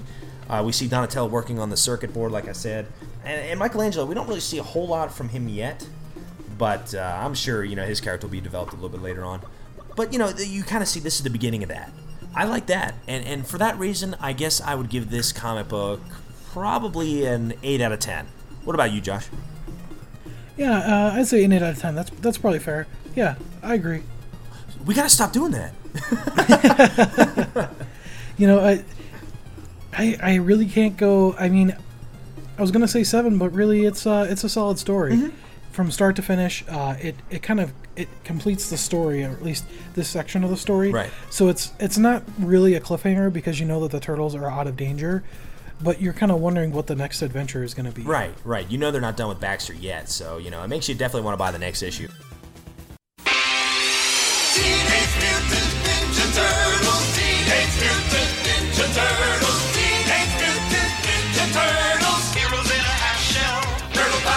I guess that brings us into our last topic, which would be the original Teenage Mutant Ninja Turtle cartoon episode number two, which would be Enter the Shredder, an iconic episode. Yeah, and it's uh, the debut episode of Bebop and Rocksteady. No, I know, and Krang. Well, oh, really? Oh, yeah. That's I didn't even realize That's that. right. Yeah. He's in this one. Remember, Shredder goes, "That's quite a brain you got there, Krang," and he's like, "Thank you. It's all I've got." Yeah. so yeah, yeah. Th- th- there's a lot of things going on in this episode here. So first of all, before we get into it, Josh, did you ever watch this episode? You know, as a kid? No, not as a kid. As a kid, uh, I think I started watching in probably uh, like 90, 91, and I think it had already been you know further into the series. And you know, I don't think, I don't, I probably didn't see any of the original series, uh, original um, season, which I think season one is probably like four episodes or something like that. Yeah. Um, I don't think I saw any of those as a kid growing up, so uh, it was kind of a treat for me to be able to go back and, and see the origin story uh, with the animated series. So uh, no, no, I, I did not see this one growing up. Um, I think, as a matter of fact, I did do think I've seen this one um, when I was a kid because I think it was on a VHS tape. Um, I'm, I'm actually checking right now. I, I want to make sure that I'm right on this. Yes, yes, I remember this cover. I guess. Uh, see, I'm looking at a. a Oh, is it? Oh, you're looking at the title of the VHS. Yes. Oh, you have an original VHS. What's that? You have the original VHS Oh still? no, I wish. I wish. Oh, okay. I used to have them now. I, I used to have a whole bunch of them, but uh, I bet you they're still at my parents' house. But I'm looking at a cover of the VHS right now, and it says "Heroes and a Half Shell," and it's got Shredder um, on the cover, and it's got the four turtles and everything, and on the back, it's got Rocksteady in in that cage, which happened in the Enter the Shredder episode. So. Oh, okay, yeah. So I don't know if that's just a different name for the same episode. I'm not real sure. But yeah, yeah, I do remember seeing that. And, and you, Cool. and you know what else is uh, a, this, this episode is a debut of? What's that? The toy we always wanted as kids, the Technodrome. yeah. Yeah. now, did you did you have the Technodrome? No, I wish I did. Oh, me too. I always wanted as a kid, man. You could put all your turtles in there and everything, and you know you could you could say, "Hey, mom, you know, if you'll buy me that Technodrome, I can have all my turtles in one one spot. They're not strewn all over the house." yeah, and never sold it though. Yeah, yeah, I know. It was probably the eyeball that creeped her out. Yeah, I think it was. Yeah, you know, believe it or not, my mom thought the Ninja Turtles were too violent. So uh, Really? yeah, she for a while, she you know, she'd say, "Oh, I don't want you watching. That's too that's too violent."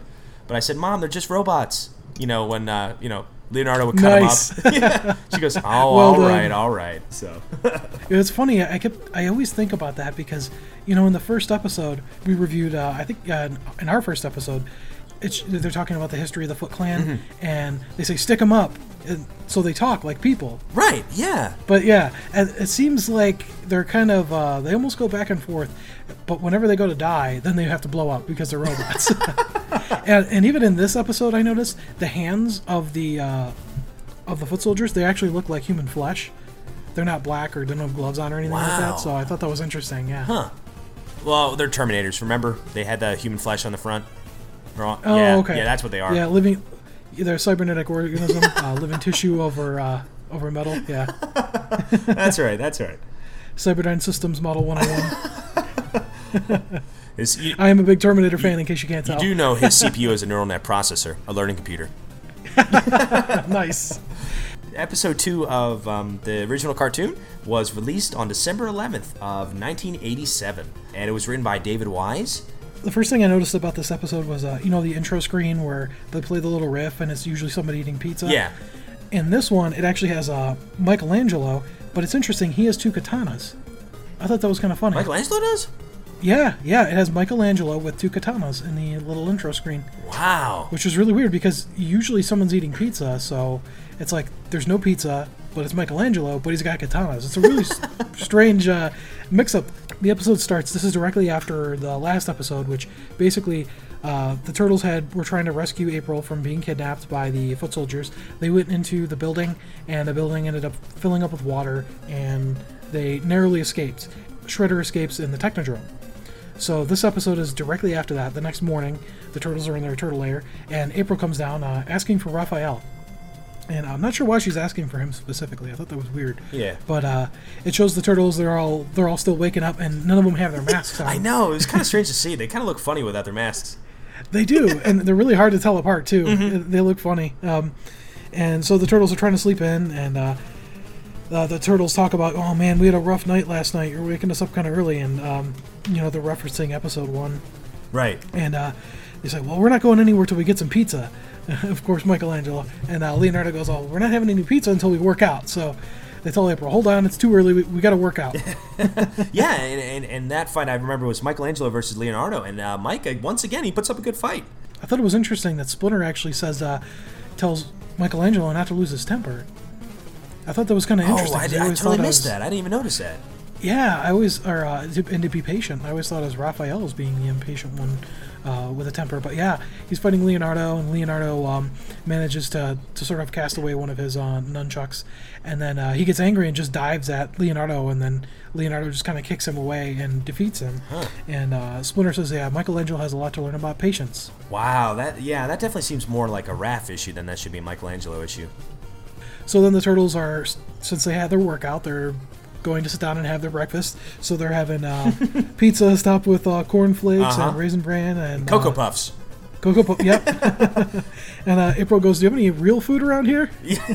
Yeah, and, and the funny thing is, she won't eat uh, Splinter sushi this time. Yeah. I thought, yeah, she she ate it in the first episode, didn't she? She did. She did. She's too good for sushi. Yeah, she's turning her nose up she's what a snob. Oh, and Uh, I also so- love how the pizzas, or I'm sorry, how the turtles eat pizza in one bite. They'll have a slice of pizza and they'll just eat in one bite.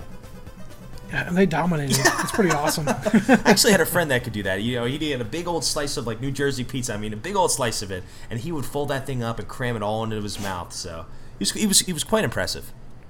Is that how they eat pizza over in Jersey? Yeah, you know what I'm saying. uh, but yeah, so um, uh, April she wants to go up to the surface. she wants to track down the Technodrome. Right, right, because Yeah. because I think I think what it is is um, there's some kind of like leak in the sewers, right?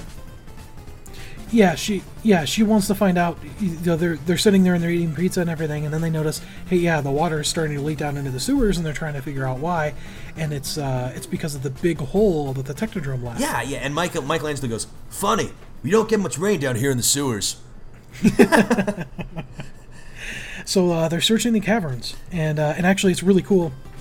As they're walking through the caverns, I think uh, they're- make comments about the size of the hole, and they say something about Shea Stadium. yeah, Oh, oh, another thing is, I think this is the credits roll, like this scene where they're walking through the cavern.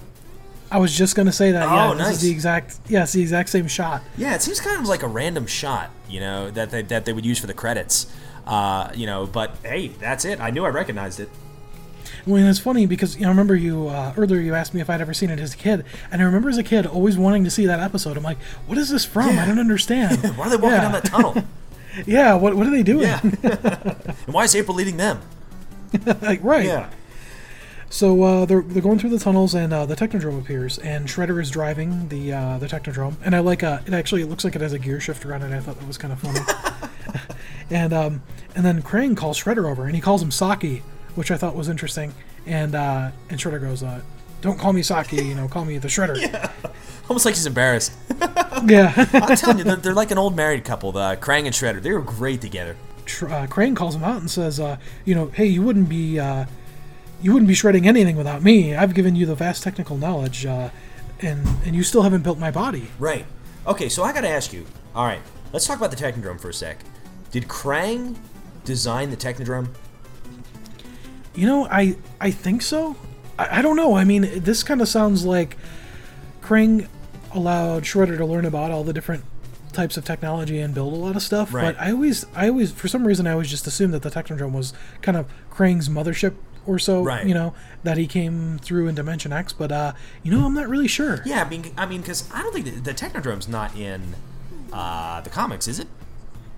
No, think that I know is. of. No. Yeah, not not that I remember seeing.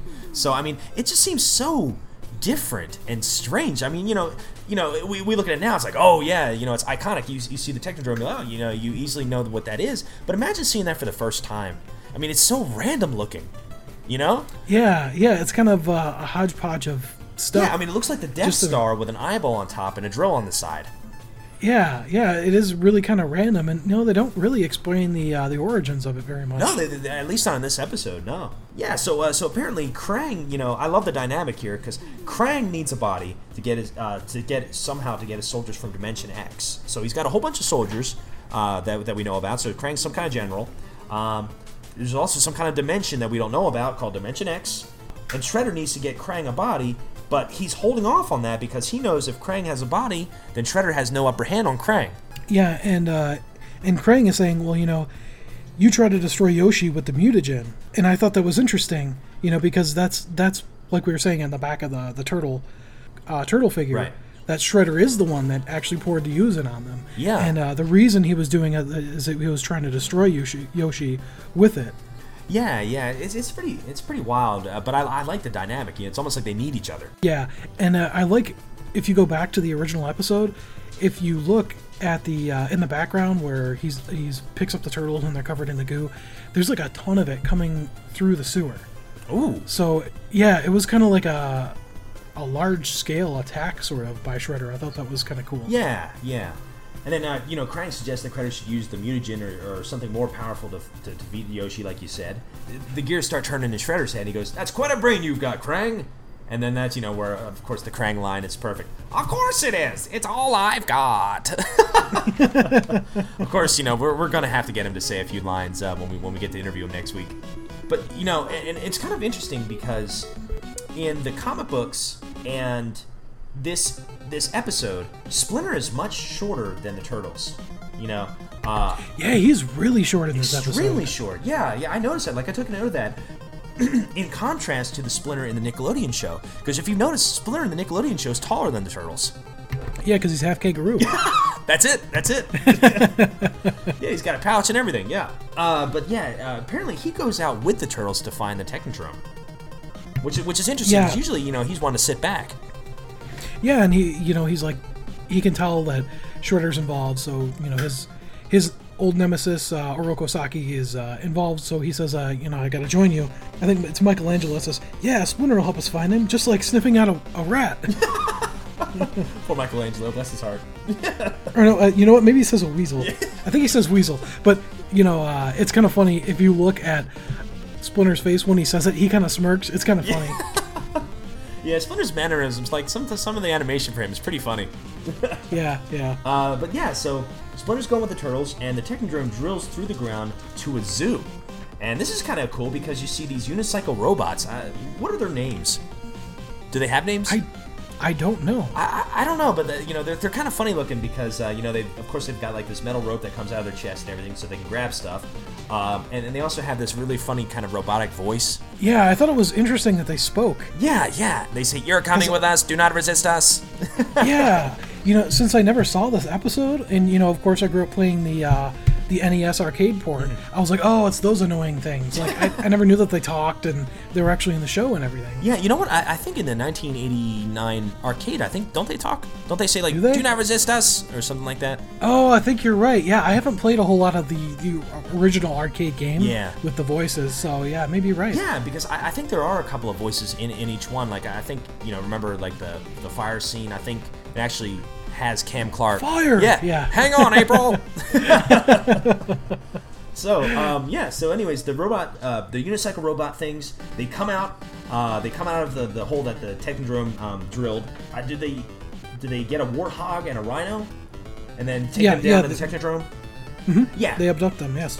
Yeah, so they so they take them down, um, and it says there's like you're coming with us. So they take uh, the unicycle robots. Um, they oh, and I love this. This was hilarious. The unicycle robot kind of tips its hat at one of the bystanders that witnesses everything. Did you notice that? Yeah, yeah, and I think they say have a nice yeah, day or yeah, something. They're not. Yes. Yeah, they do. Yep. It says "Have a nice day."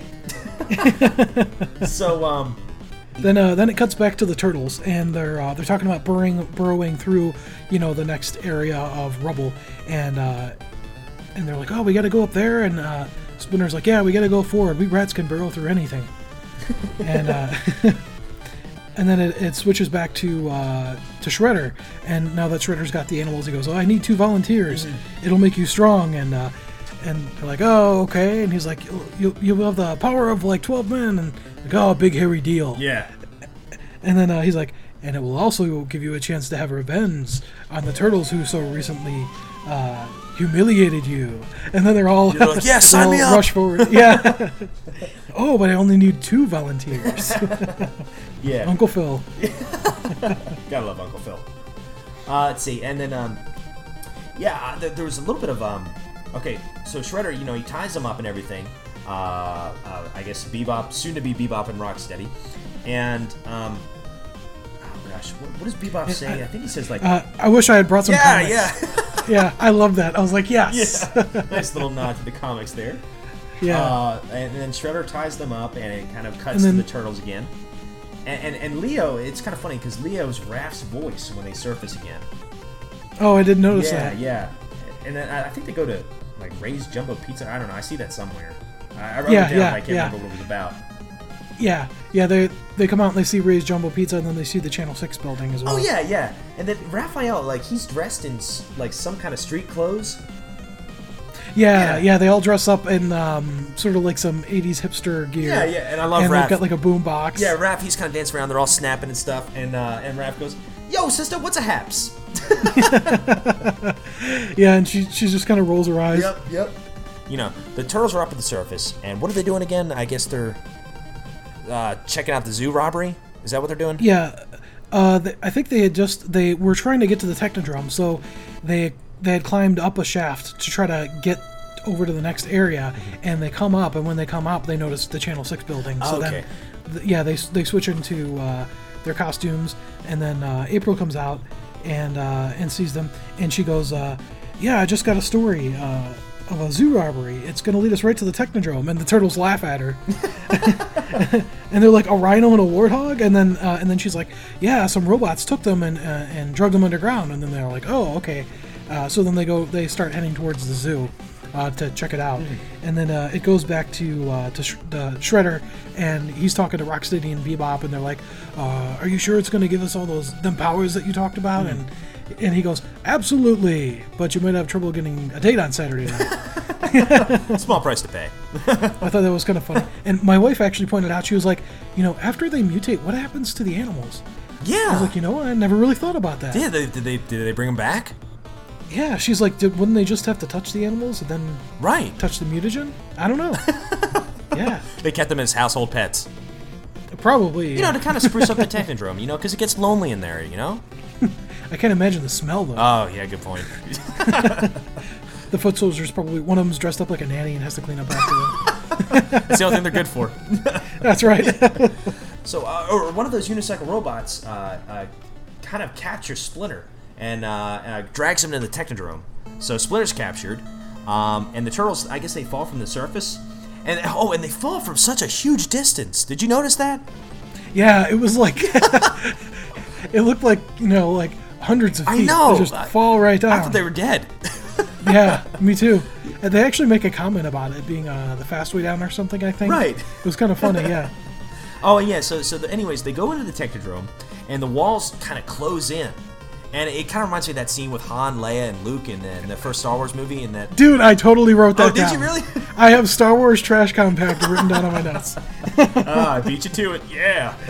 I was I was just waiting for one of them to say, "Well, one thing's for sure, we're all going to be a lot thinner." but you know, they should have totally thrown Oh, that that, would have been awesome. Although I guess in this is what '87, so Yeah. uh, you know, Star Wars is still in its heyday. I think uh, Empire had probably been out, but uh, yeah, all three of them had been out, but you know, Yeah, it was still Return fresh. Jedi came out what eighty three. 83, Yeah, yeah. So, yeah, it was still, you know, in everyone's minds, I think. It does make you wonder, you know, because okay, here you got the Technodrome, kind of looks like the Death Star, and now you've got this room with the the walls that cave in. It kind of makes you wonder if they did, intentionally did that.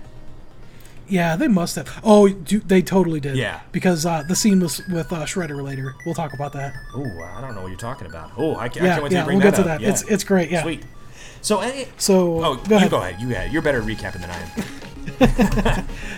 So um, they manage to stop the trash compactor, and then the the robots come and attack, and then they play that classic Turtles battle riff. Oh yeah. Um, yeah, we all know what I'm talking about. Da-da-da-da. Oh, it's great. Yeah, and uh, it's like turtles fight with honor, and they, of course, they make short work of all the uh, all the different robots. And I thought it was kind of cool uh, the way that they they uh, actually use their weapons to to fight the the robots because in a lot of episodes, you know, they end up not really using their actual weapons. Right. But whenever there's robots involved, you get to see them to bust out the hardware. It was kind of cool. Right, right, and, and that that's also um, you know Leonardo saying turtles uh, fight with honor. Uh, that that's very similar to the quote in the second issue, but he, they say Yeah. turtles turtles die with honor. So Yeah, I thought that was cool. yeah, yeah. I I wonder if they intentionally did that. And then uh, while they're fighting, uh, Raphael says, uh, "We're cut off, Sarge." I thought that was funny.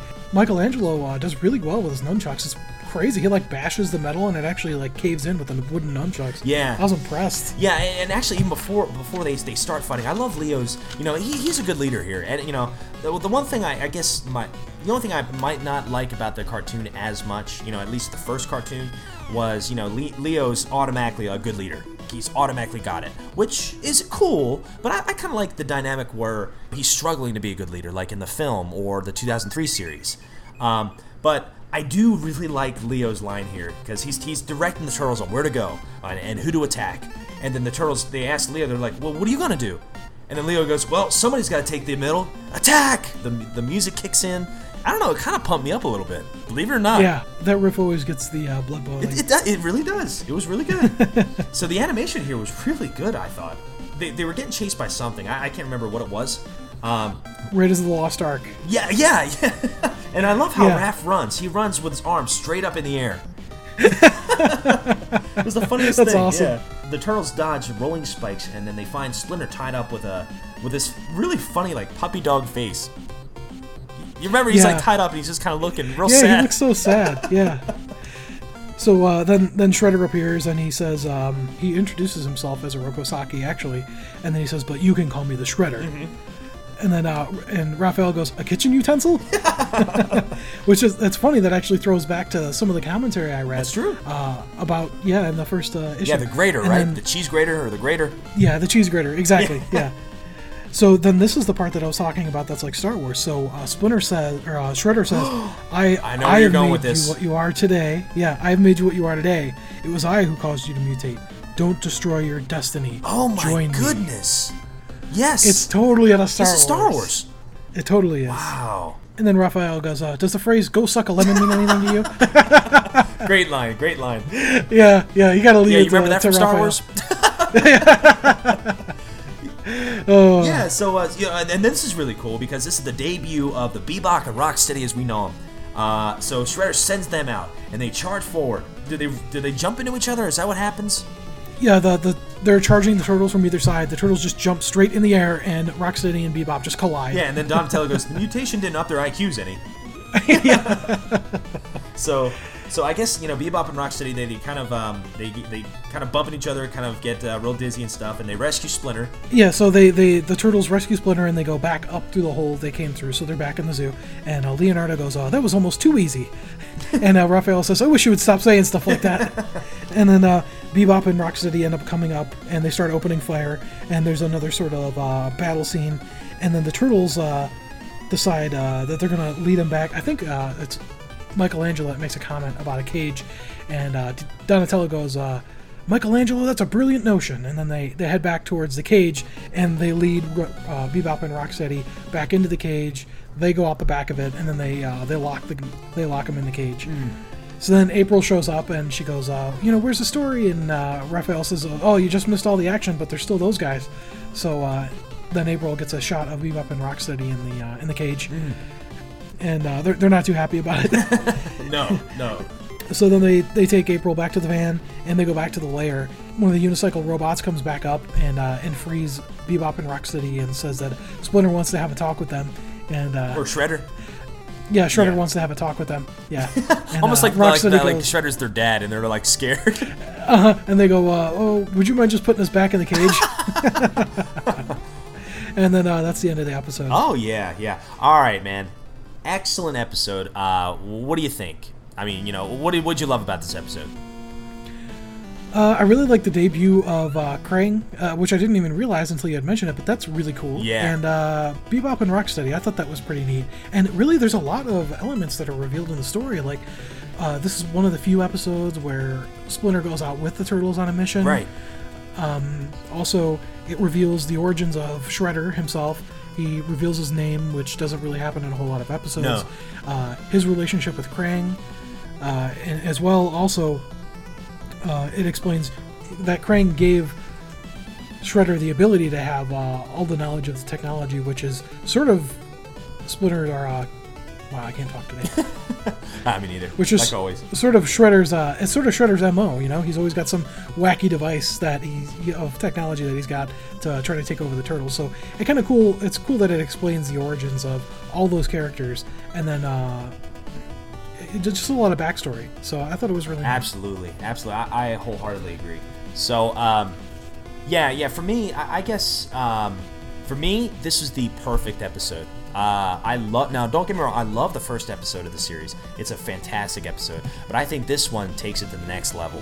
Um, I, I think it's very epic, and you get kind of you're seeing so many iconic characters, and I've been using that word quite a lot lately, iconic, but still, you know, you see so many famous characters from the series uh, that debut in this first episode, or, or in, in, in the second episode, you, um, and not even character, not so much even characters as objects like the Technodrome, the unicycle robots.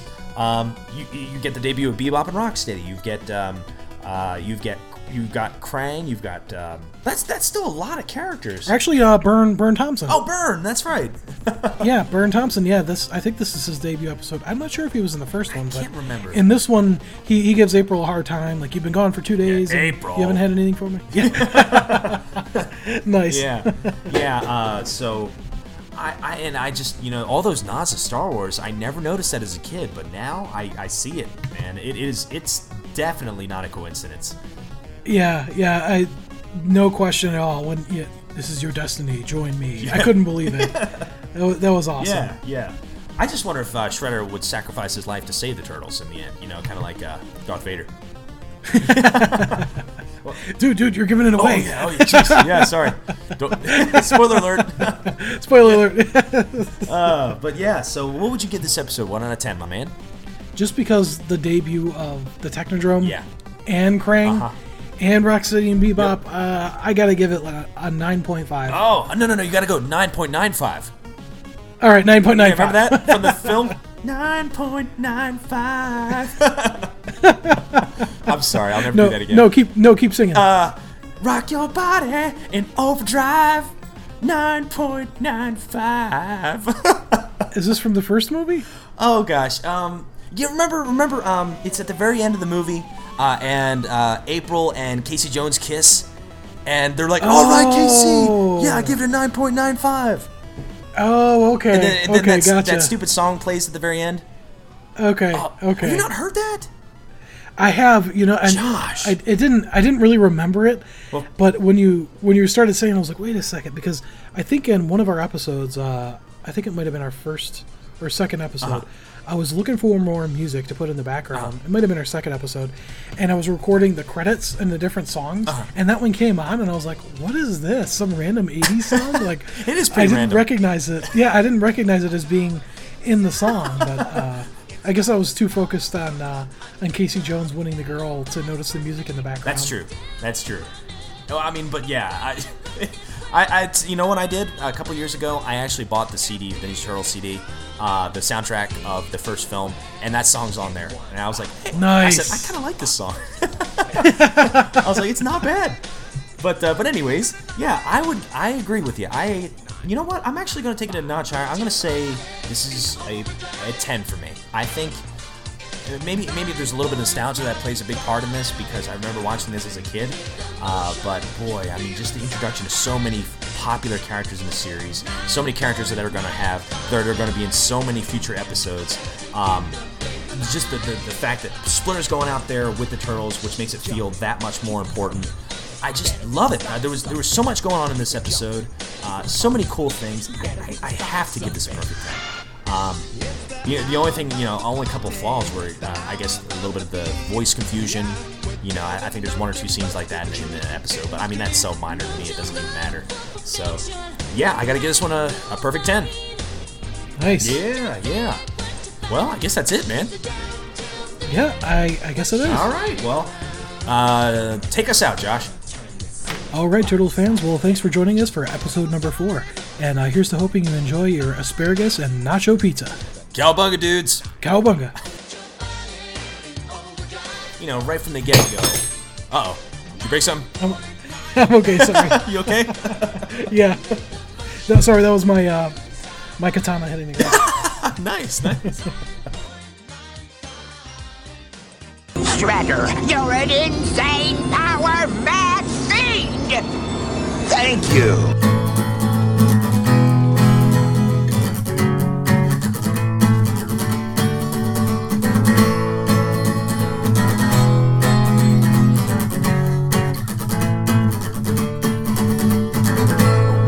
Child of the early 90s. Watched a lot of TV. When I heard the word cowabunga, the rest was history. When it came to classic feelings, there's only one guy I'd see. Kicking it in the technodrome, wreaking havoc on New York City. Who could be better than Shredder? Doesn't need a cat opener. Better than Shredder. He's got Bebop and Rocksteady and his foot soldiers are better than Shredder. Doesn't need a cat opener. Better than Shredder. He's got Bebop and Rocksteady and his foot soldiers are better than Shredder. You've got, Krang. Destroy them all. Ah, it feels so good to be so bad. They've escaped again. Oh, this is getting very monotonous. I'll get Rocksteady and Bebop, and we'll leave right away. They're taking one of those self-improvement courses on videotape. I'd use this Medi laser on your brain if it weren't such a small target. Oh, at last Turtles have been swept out of the sewers into oblivion. Oblivion? So that's the name of that scream. The turtles live. Stop the boat. The water pressure should have crushed them. I can't believe it. Oh, Me neither. She's got a salad bar on her boat. Patience, Krang. In a short time, the citizens will be too cold to resist us. The solar siphon will soon drain all the energy from the sun and store it in these solar batteries, while the entire planet is turned into a deep freeze that will make the ice age seem like a Turkish bath. Ooh, you have a way with words, Shredder. well, actually, I always wanted to be a writer. Being a ruthless conqueror was my second choice.